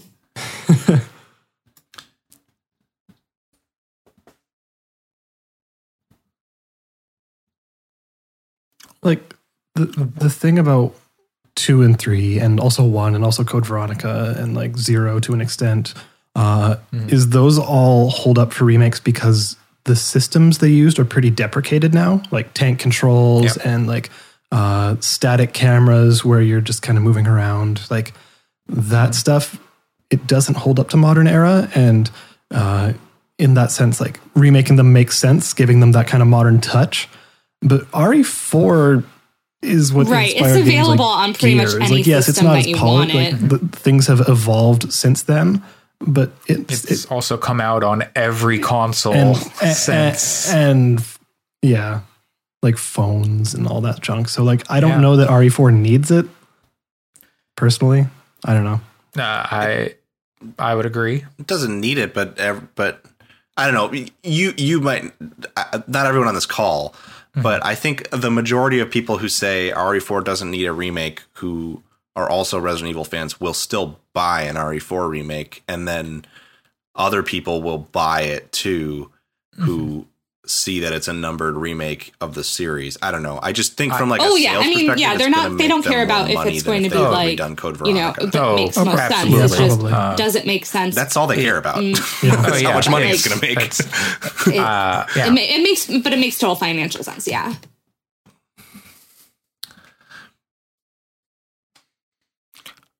Uh, it just makes financial sense. There's yeah, I, I would have preferred Dino Crisis. sure. I would have preferred that or Code Veronica. There's a lot of things I would have preferred, but I think not Yeah. again, not with this group. I'm not like casting this on anybody here, Sure. but I think there's like this mentality around because Capcom's made some good ass video games the last few years. Mm-hmm. I think there's like this mentality that like there's like a group of people who are develop who are developing a like feeling that they're doing it for any reason other than to make money, but yeah. They just made games that are good that also make money. Like this stuff is they're a very business ass video game company. No, sure. So, I mean, the people that are working, the developers themselves that are working on the games are obviously passionate and talented people. I'm not trying to take anything away from them. Yeah. Um, but, but like, if you are the studio that made the RE3 remake and they say, we want you to make Oh, an 100%. RE4 remake and we're going to pay this much money for it, they're not going to go, well, the, the better thing to do is to do Code Veronica. So Sure, we're not doing yeah. it. You know, like it's, it's money to, to Capcom Yeah. at a high level.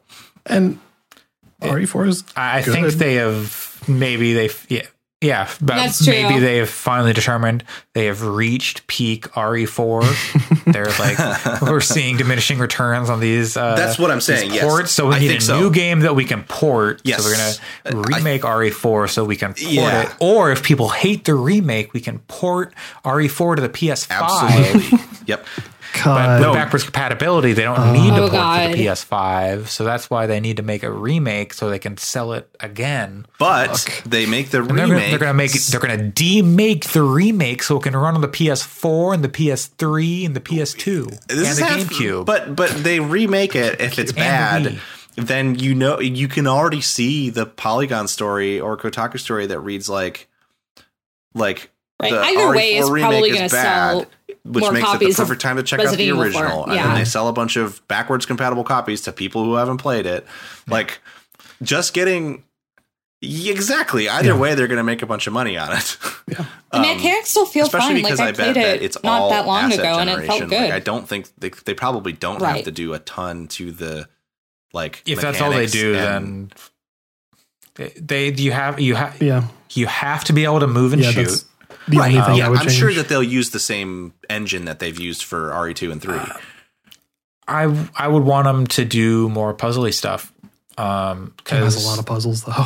oh, see, that's why I didn't end up finishing the not game. in the way I want. Because Like a lot of it's the Ashley shit. like no like i don't mind i didn't mind the ashley shit it's just like I, I want more like resident evil 2 style puzzles where or like the the original three like basically one to code veronica i want more puzzles like those um whereas resident evil 3 is a lot of just kind of like okay go point to point and then you pick up the item and then you backtrack or whatever For it's like Yeah. Yeah. yeah, yeah. So there's not a lot of like abstract puzzle. Like put the jewel in the left eye of the tiger Oh, statue, yeah, sure. and you. I bet like, it's you gonna be a lot like the RE3 remake.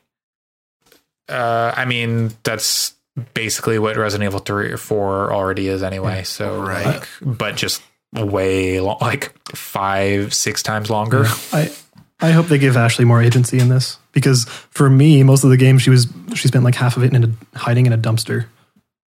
Yep. So yep. Uh, that, that Uh, sounds and I will say the one positive thing I have to say about this is I think that there's some really cool visual spectacle stuff in RE4 that oh, especially near the end. that would be pretty rad. Yeah, if they if they redid that and made it look as good and as gross as RE2 and 3, there's some cool shit visually in there. The the Iron that I will Maiden. definitely- I would love to see Yeah. the modern take on the And Iron even Maiden. stuff- Holy crap! Stuff like the fish in the lake Sure. is really cool. Or the so Yeah. what's what? Uh, Uh, whatever, it's an old game. How about the part with the giant statue of the dude who's chasing you? Yeah. So so There- dumb. There's some weird Right, cool but- stuff they can totally yeah. do. Um, that I, I I would like to see done in modern visuals, but I do agree that it doesn't need the remake either. Um, Yeah. If anything, RE5 needs a remake more to make make it less Yeah. racist. I I recall seeing a rumor that I think it was this M2 team was I I believe that's the developer was working on something that wasn't Code Veronica and wasn't Resident Evil 4. Um, so seeing that it is Resident Evil 4 is kind of disappointing. Like I think there was some rumblings like they're doing Dino Crisis, but um, Doing Parasite so hearing someone many he- hearing that, Onimusha, give it to me. Uh, so many people came out and were like, or you know, behind the scenes were like, yeah, no, that's what's happening. Um, is is disappointing because only because I've played for so many times, Yeah. and it's like it's the bo- it's the boring thing they could do. How like, of long? course, that's what they want to do, but it's not How interesting. long do you think it'll be before they remake the original Resident Evil again? Resident Evil One remake? Uh, do they remake the remake, or I do think they they? just call it Resident Evil. the yeah, the Resident Evil. Yeah, something like that. the Biohazard. Um, Or yeah, they just call it Biohazard everywhere, and that wouldn't work because it's there's too much in mean- the Resident Evil name. I mean, and they already did that with Seven. seven. I mean, that's the thing is like everybody, That like people are Resident Evil complaining, Bio- but like, will they technically buy it? Biohazard. Yeah. Anyways, Um, I'll probably play it, Yeah. even though we're complaining. I, Yeah, that's what. Yeah, yeah.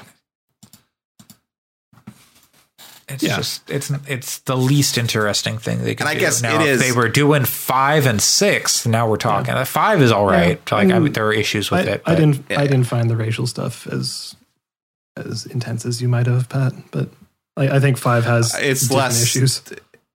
I didn't really play. I haven't played five. It's just the press around it.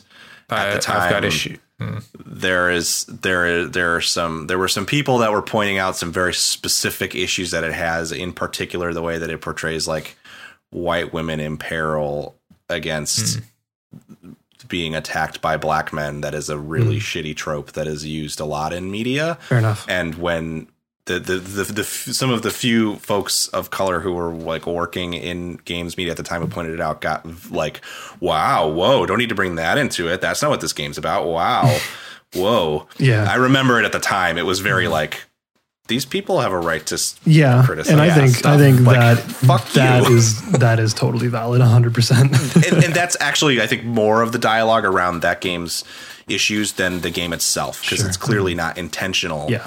that like i don't think that anyone working on that game intentionally had Yeah. wanted to they just happened to use tropes from Race, horror media in the yeah. past that are racist without doing the research i don't think that they did it maliciously and race stuff in Japan, especially with regards to like African Americans, is very complicated. uh, with, Yeah. like their interpretations of i'm very what- hesitant of to things like that. But Uh, th- there's a lot of stuff that happen, like blackface stuff is Oh, I know. not uncommon in Japan. So like, you I'm know, just those, wary those of- issues arise i think lots that of places. I don't think you're doing this, but I think it's important to disclaimer that in a lot of cases there are people who go, "Well, it's Japan; they don't understand," and it's like they have the internet.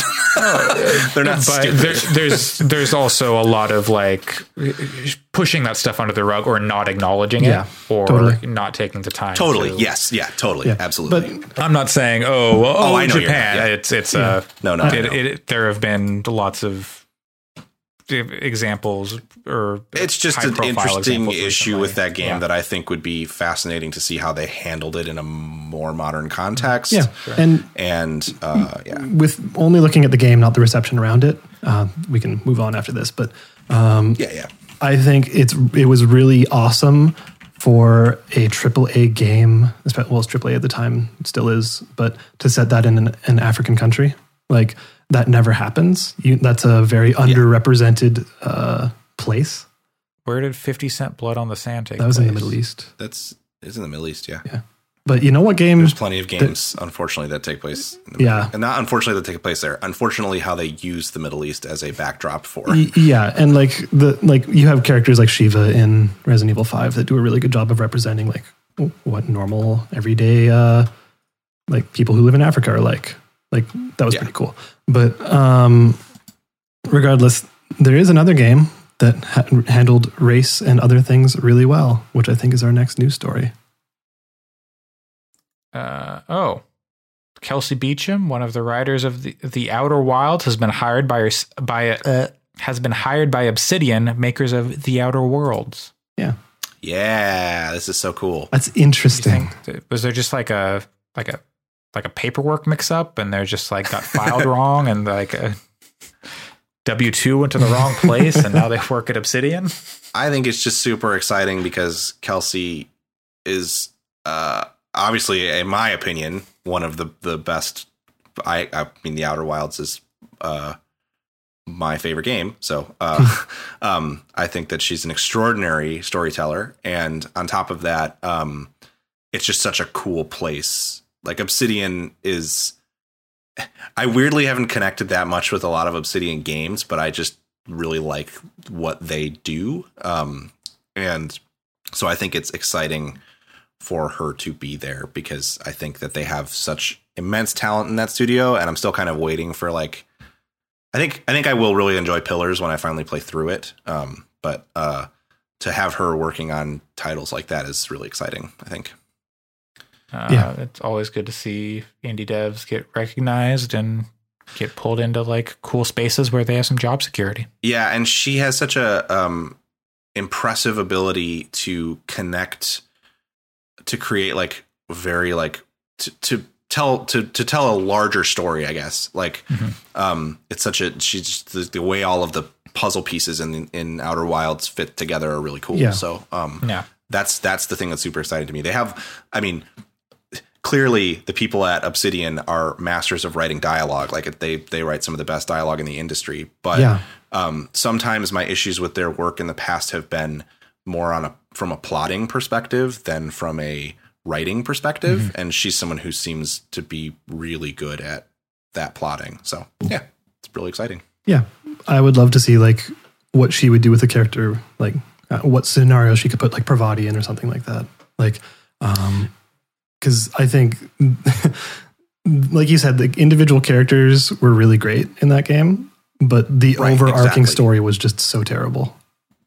Yeah. So, So- uh, it's someone someone like her that's good at putting those pieces together. I think that if she had been a writer on the Outer Worlds, I probably would have enjoyed it a yeah, lot more. it sounds like she could add, she could add a lot to uh, Obsidian as a team. So this prob- this is a good get for them. Yeah, hmm Uh, all right. Speaking of big gets, it's a big loss here as Jason Schreier leaves Kotaku. yeah, he's been there forever. It's it seems Eight like years, I think. Yeah, long time. it seems like the that the the Kotaku editorial staff has very shrewdly built exit plans. And Yes. they got the people they got the people out who um were maybe going to have the hardest time finding work outside of Kotaku out earlier. Um like obviously I'm a huge Gita Jackson fan, but she's someone who's like sort of newer to the industry, so I could see her having a more difficult time um finding someplace to move to. And it seems like people like Totilo and uh, Schreier kind of held it down there to keep the site running and keep people employed for long enough to Yeah, get for them to find, a lot of people out. Yeah. Yeah. Yeah. Yeah. which I think is good. Which I think is admirable. Yeah. Uh, specifically, where exit plans exist because of one Jim Spanfeller. Yeah. Uh, who, if you haven't been following what's kind of been going on with the GMG, is Gizmodo Media Group? G/O Media. G/O Media. Yeah. Um, they were formerly formerly Gawker Media, and then through multiple sales and whatnot, they came to be part of G/O Media. And Thanks, Jim Spanfeller is one of the uh, share shareholders, uh, board, board CEO people. too, I think. So, s- some guy with a lot of control, uh, and he sucks. Basically, Put it, to put it- overriding to put it, lightly. yeah, just there. There were the kind of the catalyst for all this was they some shitty ads started running on sites like Deadspin, Kotaku, and sister sites of theirs. Um, and editorial teams uh, put out like had to put out stories being like, "Hey, this isn't us. We're sorry. These ads suck. We're trying to figure. We're trying to get them down." Uh, and then those were pulled like behind the scenes and all They, sorts of stuff. they like, told Deadspin staff to start writing, uh, to stop, Stop- writing political yeah. stuff. Yeah. Which, like, the reason Deadspin is the only sports blog that I ever read was Right, was and that was a, because- why a lot of people read Deadspin. Too, Yeah. So And it was like the I'm a person who enjoys sports a fair bit, but I think the politics of American sports are garbage in most cases and like Yeah. they were a place to get a lens on that that felt like I was comfortable reading their reporting because they felt like they were opposed to the shitty politics of American sports, but also acknowledging that it's you can still enjoy them and want to see the, that industry improve. So anyway, yeah. And after Uh, that so- exodus of of they, everyone from Deadspin quit. Uh, walked off after someone was fired. that I was can't remember that was what like their exact position beautiful was, how everybody quit at the same time. It was, it was I kind of It was most people. It was like there were like big groups because there were like some people like I need the health insurance, right, and it's like you can't fault But- anybody for that, but yeah. Eventually, everyone was gone within like a week or so. And I want to say that some of the firings, um, they were like violating union deals. I believe too. so. Yeah. So, um, yeah. But yeah, regardless. So- um, sorry, back to Jason Schreier with with Yes. his Yeah, with his current uh Exodus. Was he the last one at Kotaku? Like, and what? Uh, Totilo. Totilo's still there. Totilo is still there. there's, Okay. Like who's someone out? Doesn't someone do? Who's the person who does split screen with him? There are some other people. Maddie I'm Myers, sure. I think, Yeah. is still Okay. there. So yeah, uh, so Totilo or not Totilo, uh, Schreier is writing a book. He's going to take a few weeks to work on a book. Cool. He also has a newborn child uh, that he's going to spend some time with as well. And then in a few weeks, months, he's gonna show up at a quote unquote brand new outlet. Yeah, which is Uh, interesting. does that mean? Does that mean it's like someone's launching a new outlet?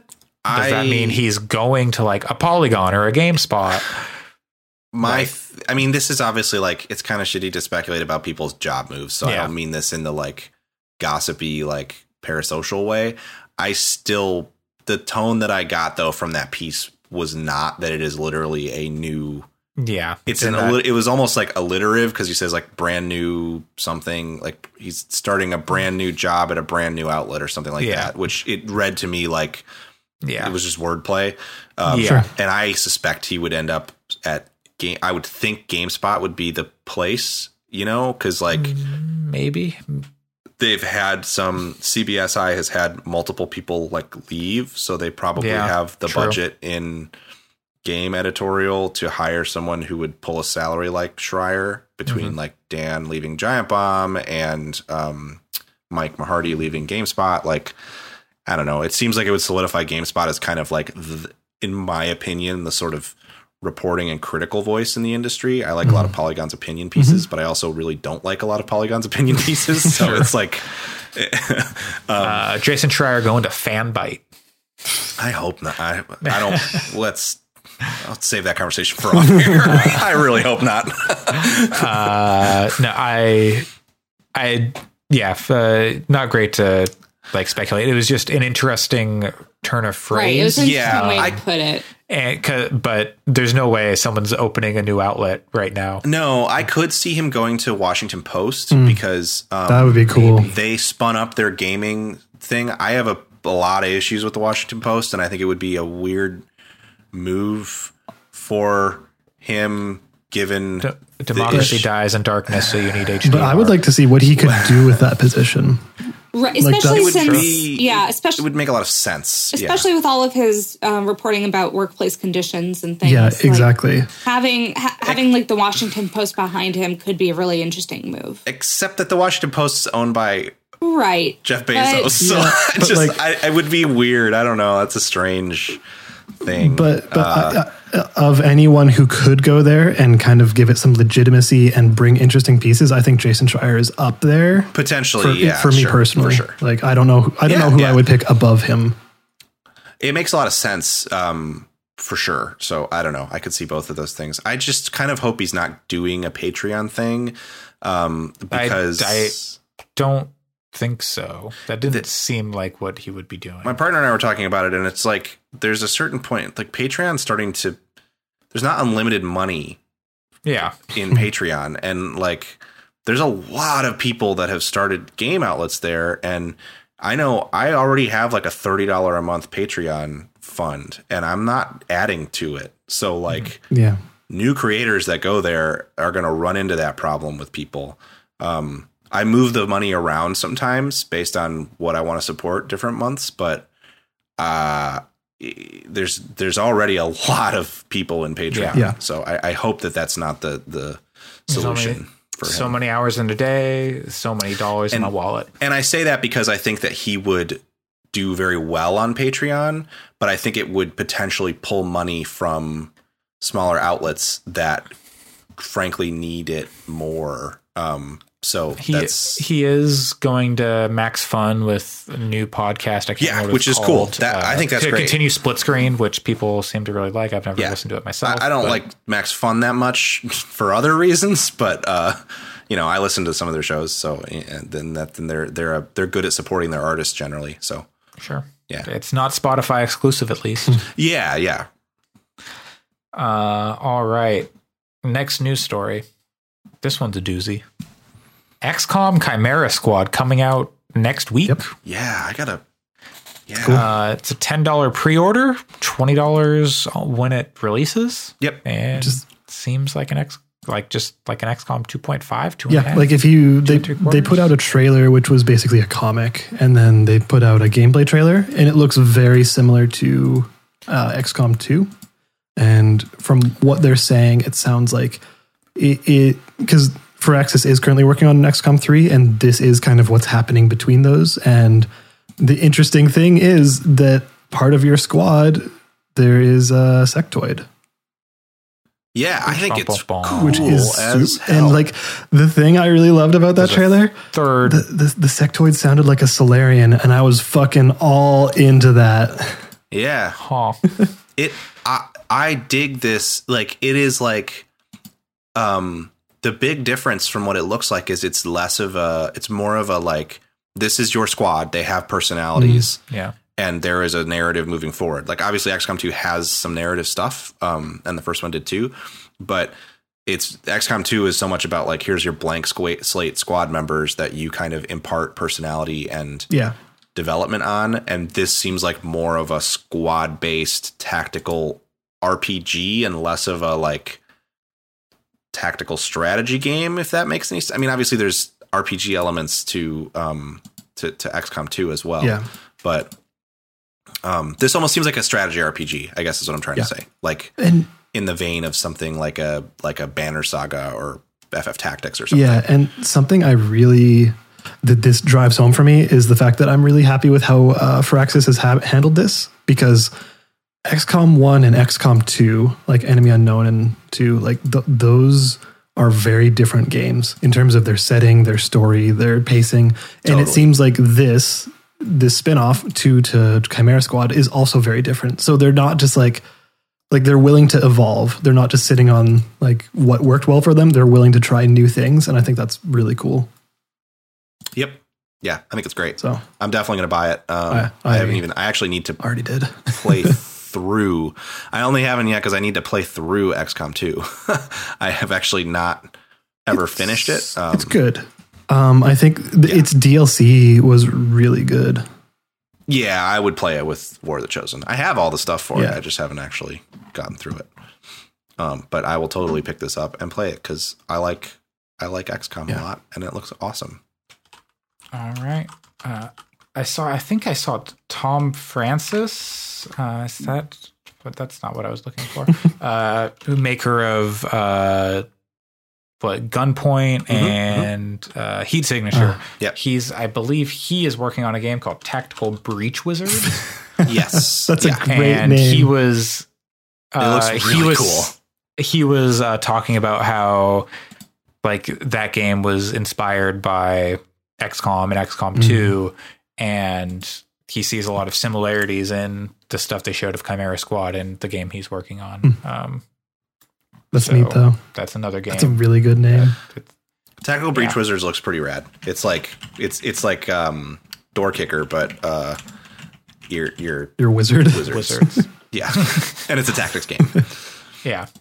Uh, so yeah, the, this guy has a riot shield and it says armed priest. yep, Riot Priest. Uh, there is a close quarters battle witch. There is an elemental sharpshooter that has like a, a staff, but it's got like handles on it, like a grenade or like a RPG. I love it. Um, That's so good. No, this game looks. This, I'm actually very excited about Tactical Breach Wizards. I forgot. I mean, Gunpoint. it was- Gunpoint was I think this really good. So Heat Signature is one of the most underrated games I've ever played. Too. I played like four hours of it and was like, "Holy shit, this is incredible!" Uh, Yeah. Tom Francis is real great. He's Yes. also on his uh, YouTube channel. He's doing a make a game in Unity with no experience awesome. uh, video Oh, that's series. that's That's how he he was a writer, um, and then PC just, Gamer. at PC Gamer, and then was Oh, just yeah, like, yeah. "Yep, I want to make a game." And he made Gunpoint and Game Maker with no experience at all, and I believe he did almost everything in that game. Uh, yeah, I believe that sounds is right. Yeah, True. With like largely with like free or cheap tools. Um, that Gunpoint is an incredible Mm-hmm. it game. is. Uh, so yeah, uh, that's that's two games you could check out: uh, XCOM Chimera Squad and Tactical, Breach Wizards. Whenever that comes out, And play Heat Signature too. yeah, And and Gunpoint. Gunpoint if And you haven't done that. but Heat Heat Signature is even better than Gunpoint in my opinion. to learn to personal Tom Francis on YouTube, learn to make a game. I don't know. You can make the next Heat Yeah, signature. totally. Uh, all right. Next news story. We alluded to this earlier in the show. Valorant's anti cheat using Ring Zero access is kicking up a stink. Yes, it is. What does this mean, So, Alex? Um, this means that on an operating system, specifically Windows, which is what this is using, you have if I like it, I should have put a ring you should have put a ring on it. Yes, a ring zero. Um, but So I didn't like it. So, with your operating system at the very lowest level, uh, there are always kernel level drivers. Kernel, not going to explain what it means, but it's what's always running in your um, in your computer. Like it is That's why you need fans so your computer doesn't get too hot so the kernels don't explode and make popcorn. precisely, yeah. Like you just don't want that popcorn, and they they make sure that your computer does not turn into popcorn. Um, but the thing about those kernel level drivers is that like the Windows specific ones are uh, they have access to absolutely everything. They have what is considered root access to everything. They can read, write, uh, delete anything they want.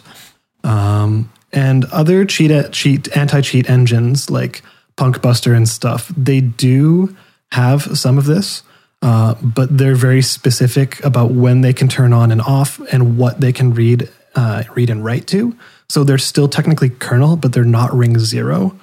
Um, and you also have like some other anti cheat that's like related to hardware where it does need that read write access, but like it's specifically tied to the hardware. So it will only work when that handshake happens, basically. So all of that preamble to say that the one that Valorant is using that Riot has implemented uh, is a ring zero. So the lowest level, like same that Windows drivers get. So read, write, delete, all the CRUD operations that you would want. Uh, but it's on 24 7. Now, the way they describe it is that they're using it so if someone turns on cheats before they enter the game, uh, they can detect that and make sure they don't enter the game or they get banned or whatever. And like, sure, but there's already been proof that that doesn't work. So that's kind of like, Yeah, def- there are cheaters in Yeah, the game, and- right? Uh, Yeah. which to some extent they have explained as they're not going as hard against them because they're looking at how they're doing it. So which okay, if if they're is- observing, I yeah. guess, but still, I'm gonna say a very black and white fuck this to that. Like because like for me, I cannot play this game. Because if any anyone develops some kind of malicious software which can get into that and anti-cheat software is the software that hackers want to get into the most. They're going to be hammering against it the hardest. And this is going to be a big game so they are going to hammer against it very hard. So if they find a way to manipulate it so that they can suddenly do packet sniffing on your computer, they can get access to a whole lot of really bad shit. I cannot play that game because this, the stuff I work with on my computer, um, which I work on an encrypted drive, uh, is NDA'd. It's for big companies, it's corporations, it's their tax documents. If that gets out, my whole company, uh, which is a large company, can suddenly be put under fire. So, like, this is actually a game I cannot install because if if, something bad were to happen, uh, there's a lot of re- legal repercussions that extend beyond the game for me.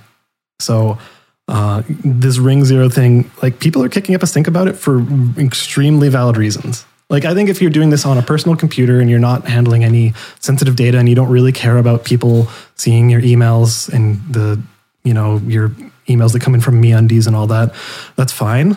Like I also wouldn't care, but the fact that like even just on my network I'm having that stuff, even if it's not the same computer, I th- it's really not good.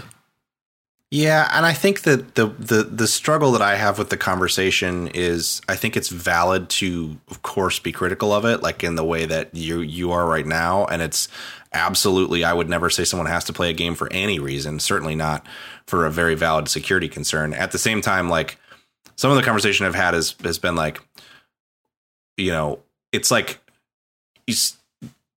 their answer is okay, then, you know, that's too bad we'll miss having you in the community. Like yeah. they're not going to change it. Is is the thing? Like they've they've been very they were very upfront about this software like six eight months ago when they first started talking about it's not just for Valorant. It's going to be for every Riot game. It's they're injecting it into Runeterra and League. Like it's going to be the same driver and anti cheat system used to for all of their games.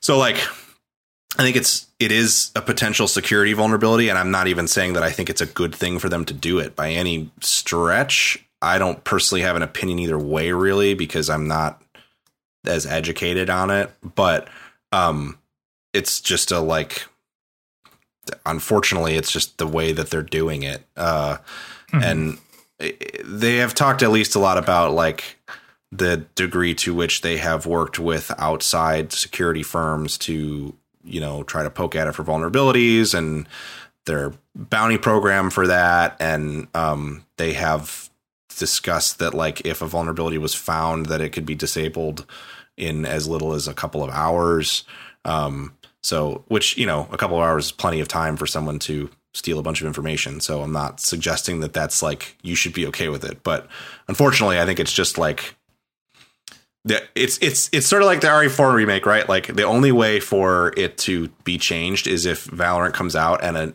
huge number of people say we are not installing this game because of this, and I just don't think that's going to happen. Well, I think it's just like I think it's the the first time some hacker or whatever um, black hat hacker decides they take it on as a challenge and hack into Ninja's computer. You know, someone who's very prominent figure and they're able to show that yeah we were able to do this through this driver then like that's, oh, that's sure. going to kill it but like I, I think I don't. I actually don't know if it would kill it. I think it should kill it if that if and when that happens. I don't think it will. I think it'll be like maybe a few thousand people stop playing it then, and Riot comes back and says like, "Well, we shut the driver down and we fix fixed the security vulnerability, it took them a, two years to do it, so hopefully it won't happen and like it's not going to happen again, kind of thing. And people would just be like, okay, sounds good.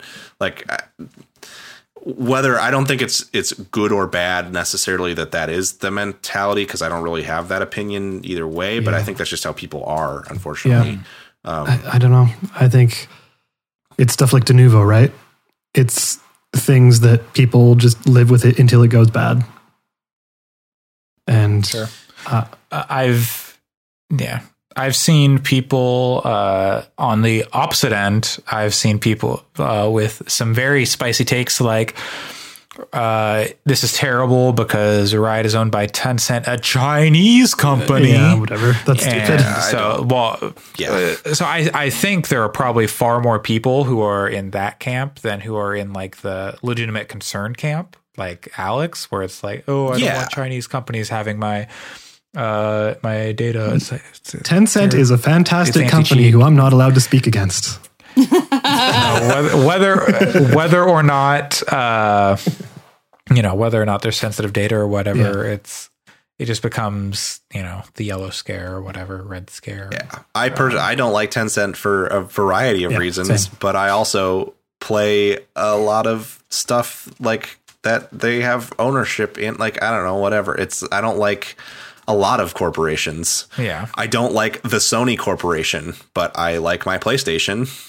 Uh, I don't like that Microsoft develops military headsets for uh, airplanes that help people get murdered around the globe. But I own an Xbox. Like it, Sure like those flight sims. I think I, exactly, yeah. Like the way that you the way that you you talk about it is like it is it is just a scare thing where like plenty of American corporations do horrifically awful shit around the world or enable it as well. Yeah. including Yeah, but they're American, including it's spying okay. and killing people. So like, Yeah. They all suck. Yeah. I, I think The only spyware on my computer is from America. that, yeah, I think that perspective is just stupid.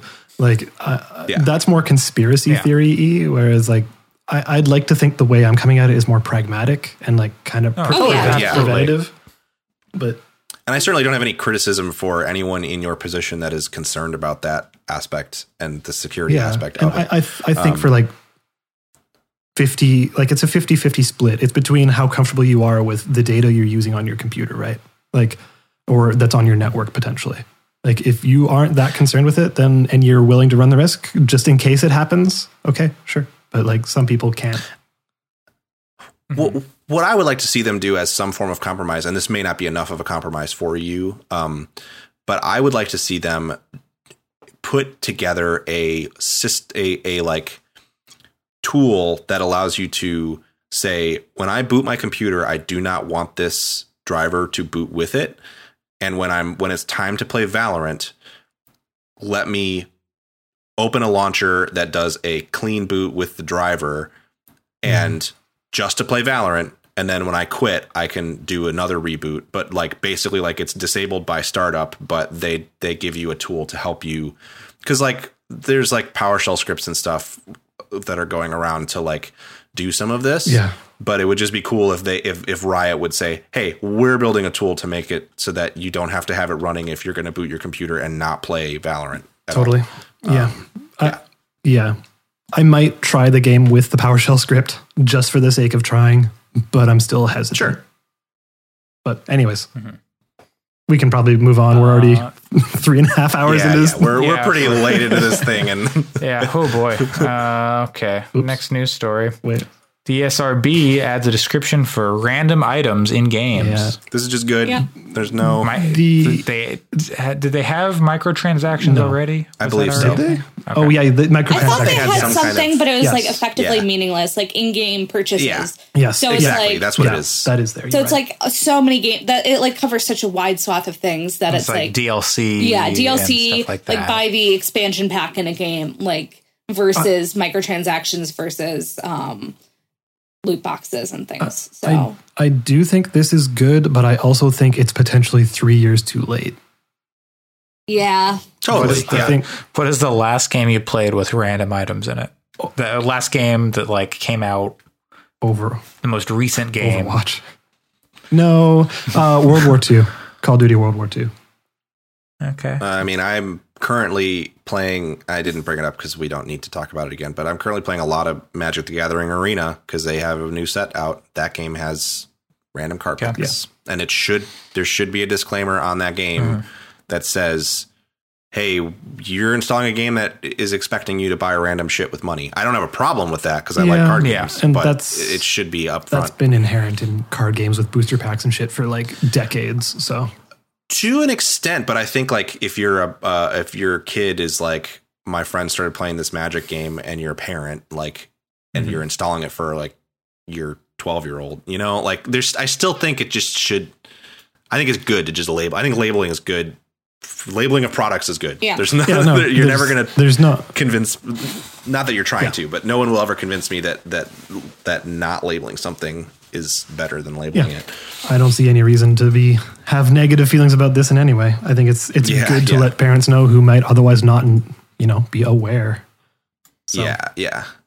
And it's also, I think, useful for like if you have like a gambling addiction or other kinds of, um, you know, addictive behavior that you've uh, recognizing yourself and you just want to say i'm not touching anything that has random purchases in it then there you go Yeah. Mm-hmm.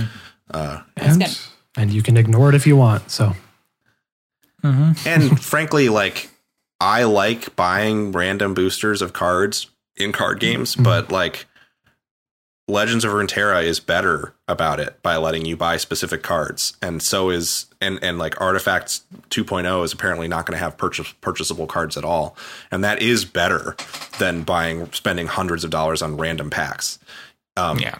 So, like, if it encourages developers to go, "Hmm, maybe we just won't do much random stuff, then great. I think you're right that it's too late to actually have that effect, but yeah, I think things have moved. be Better great. late Things- than never, I thing- guess. Things have moved on so much to the battle pass, which is like, oh, you're putting in this much time, and once you reach this Totally, level, you're yeah. getting this and this and this. But like, Magic the Gathering also has, by the way, It's it has packs in the battle pass. Uh, it, how how ingrained in the ESA is the ESRB? Are they totally separate? um, I don't know. I don't remember, but if think but they're separate. everyone should go watch Noclip's spectacular ESRB documentary where they outline all that stuff. yeah. Uh, the ESRB, according to Wikipedia, the ESRB formally operates within the Oh, does ESA. it? Okay, I wasn't aware of that. Yeah, there's a So lot of separation between departments, though, from what I recall But from the documentary that that uh, Danny did. unsurprising that the ESRB is moving at a glacial play, glacial pace and not keeping up with the times. The ESRB is not very big either. No, that's it's it's fair. like there's still it's still like the same core team of people that have been watching tapes of video games and rating them for the past like 20 years.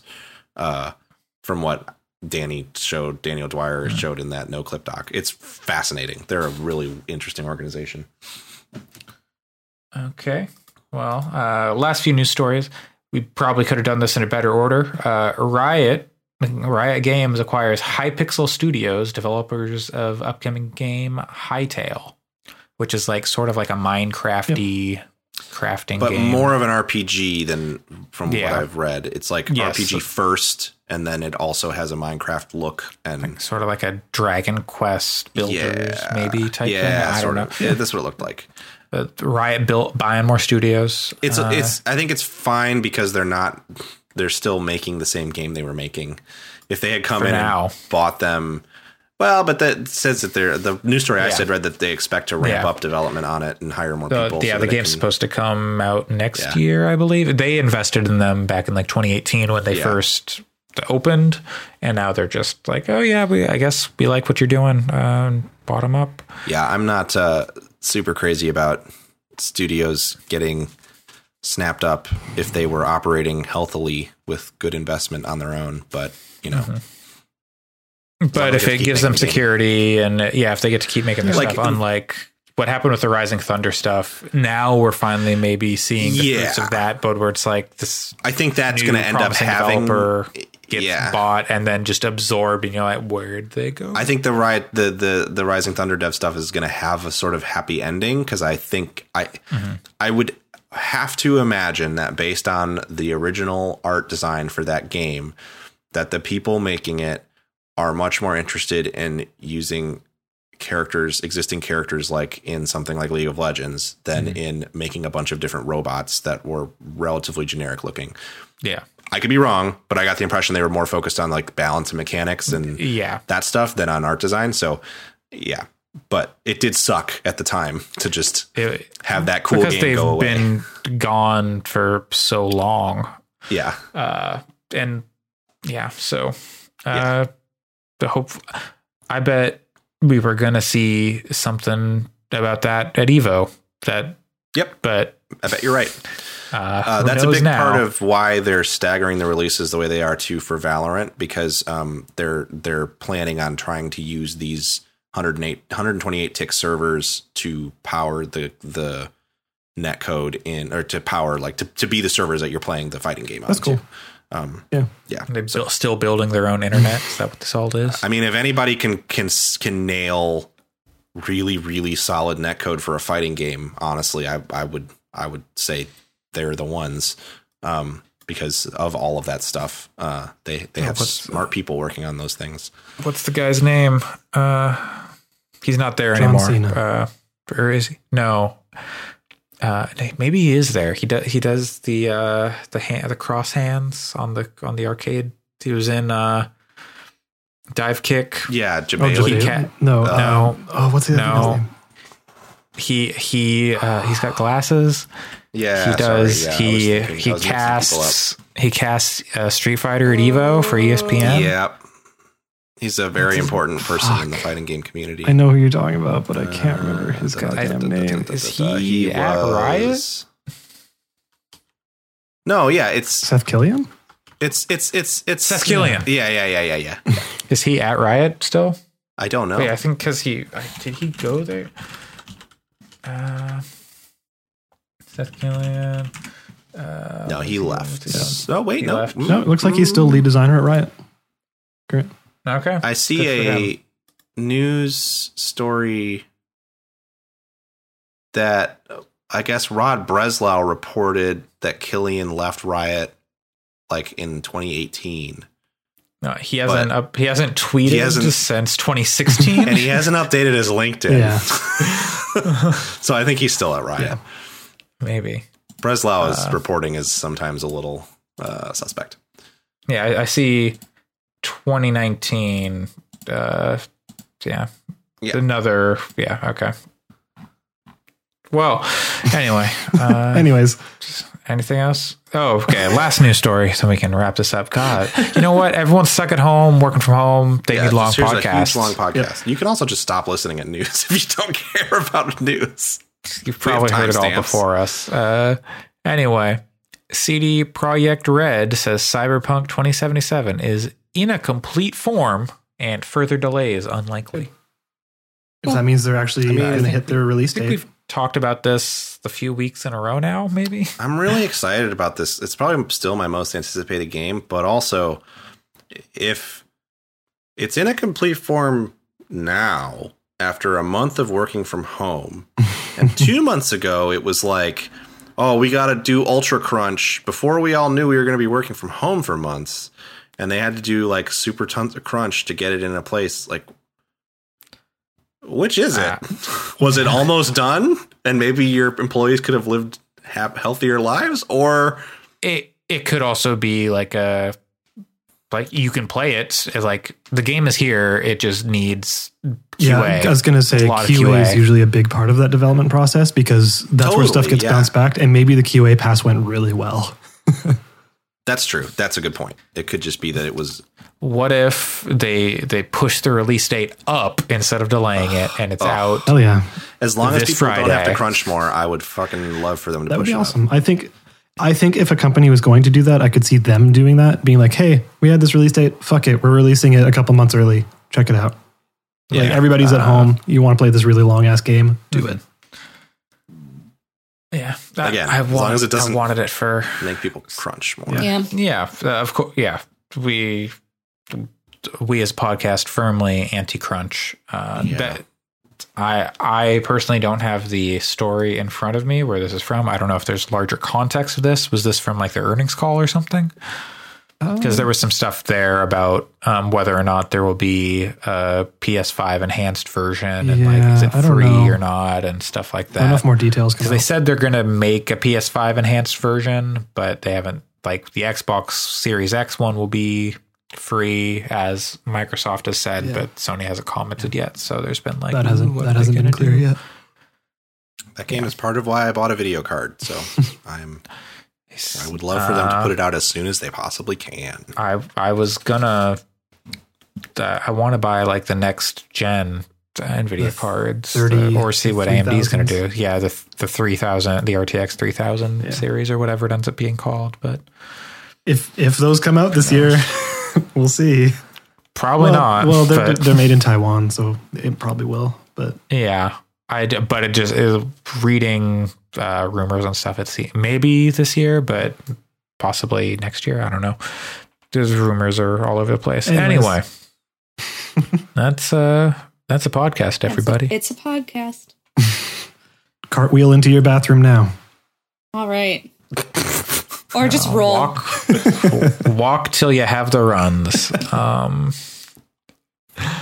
that's that's it for episode 117 of Gaming Fyx on April 18th, 2020. I have been your host, Andre Cole, aka your partner's favorite pants. You can find me on Twitter at Coolslaw, C O O L S L 4 W. You can find the podcast on Twitter at Gaming Fyx. Right? Yep.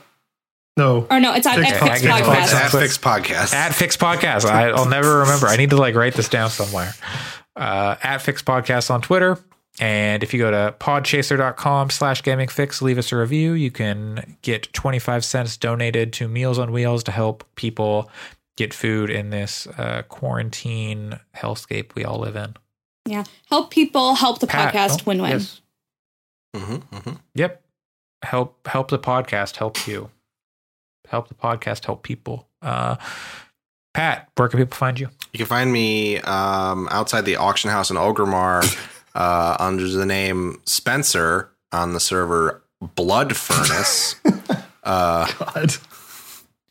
Wait, wait, wait, at wait. PJC Plays on Wait, Twitter. so is that a furnace made of blood or does it does it heat, superheat blood? Or does it use blood as Um, fuel? it's a it's a dungeon. I want to say that it it superheats blood to be used as fuel. Um, it's also the name of a server. Gotcha. Okay, thank you. Yeah. Okay. I live my life one quarter Orgrimmar at a time. uh, Alex, Hey. where where can people Oh, find you? uh, I don't know. Watching anime or some shit. I don't know. okay.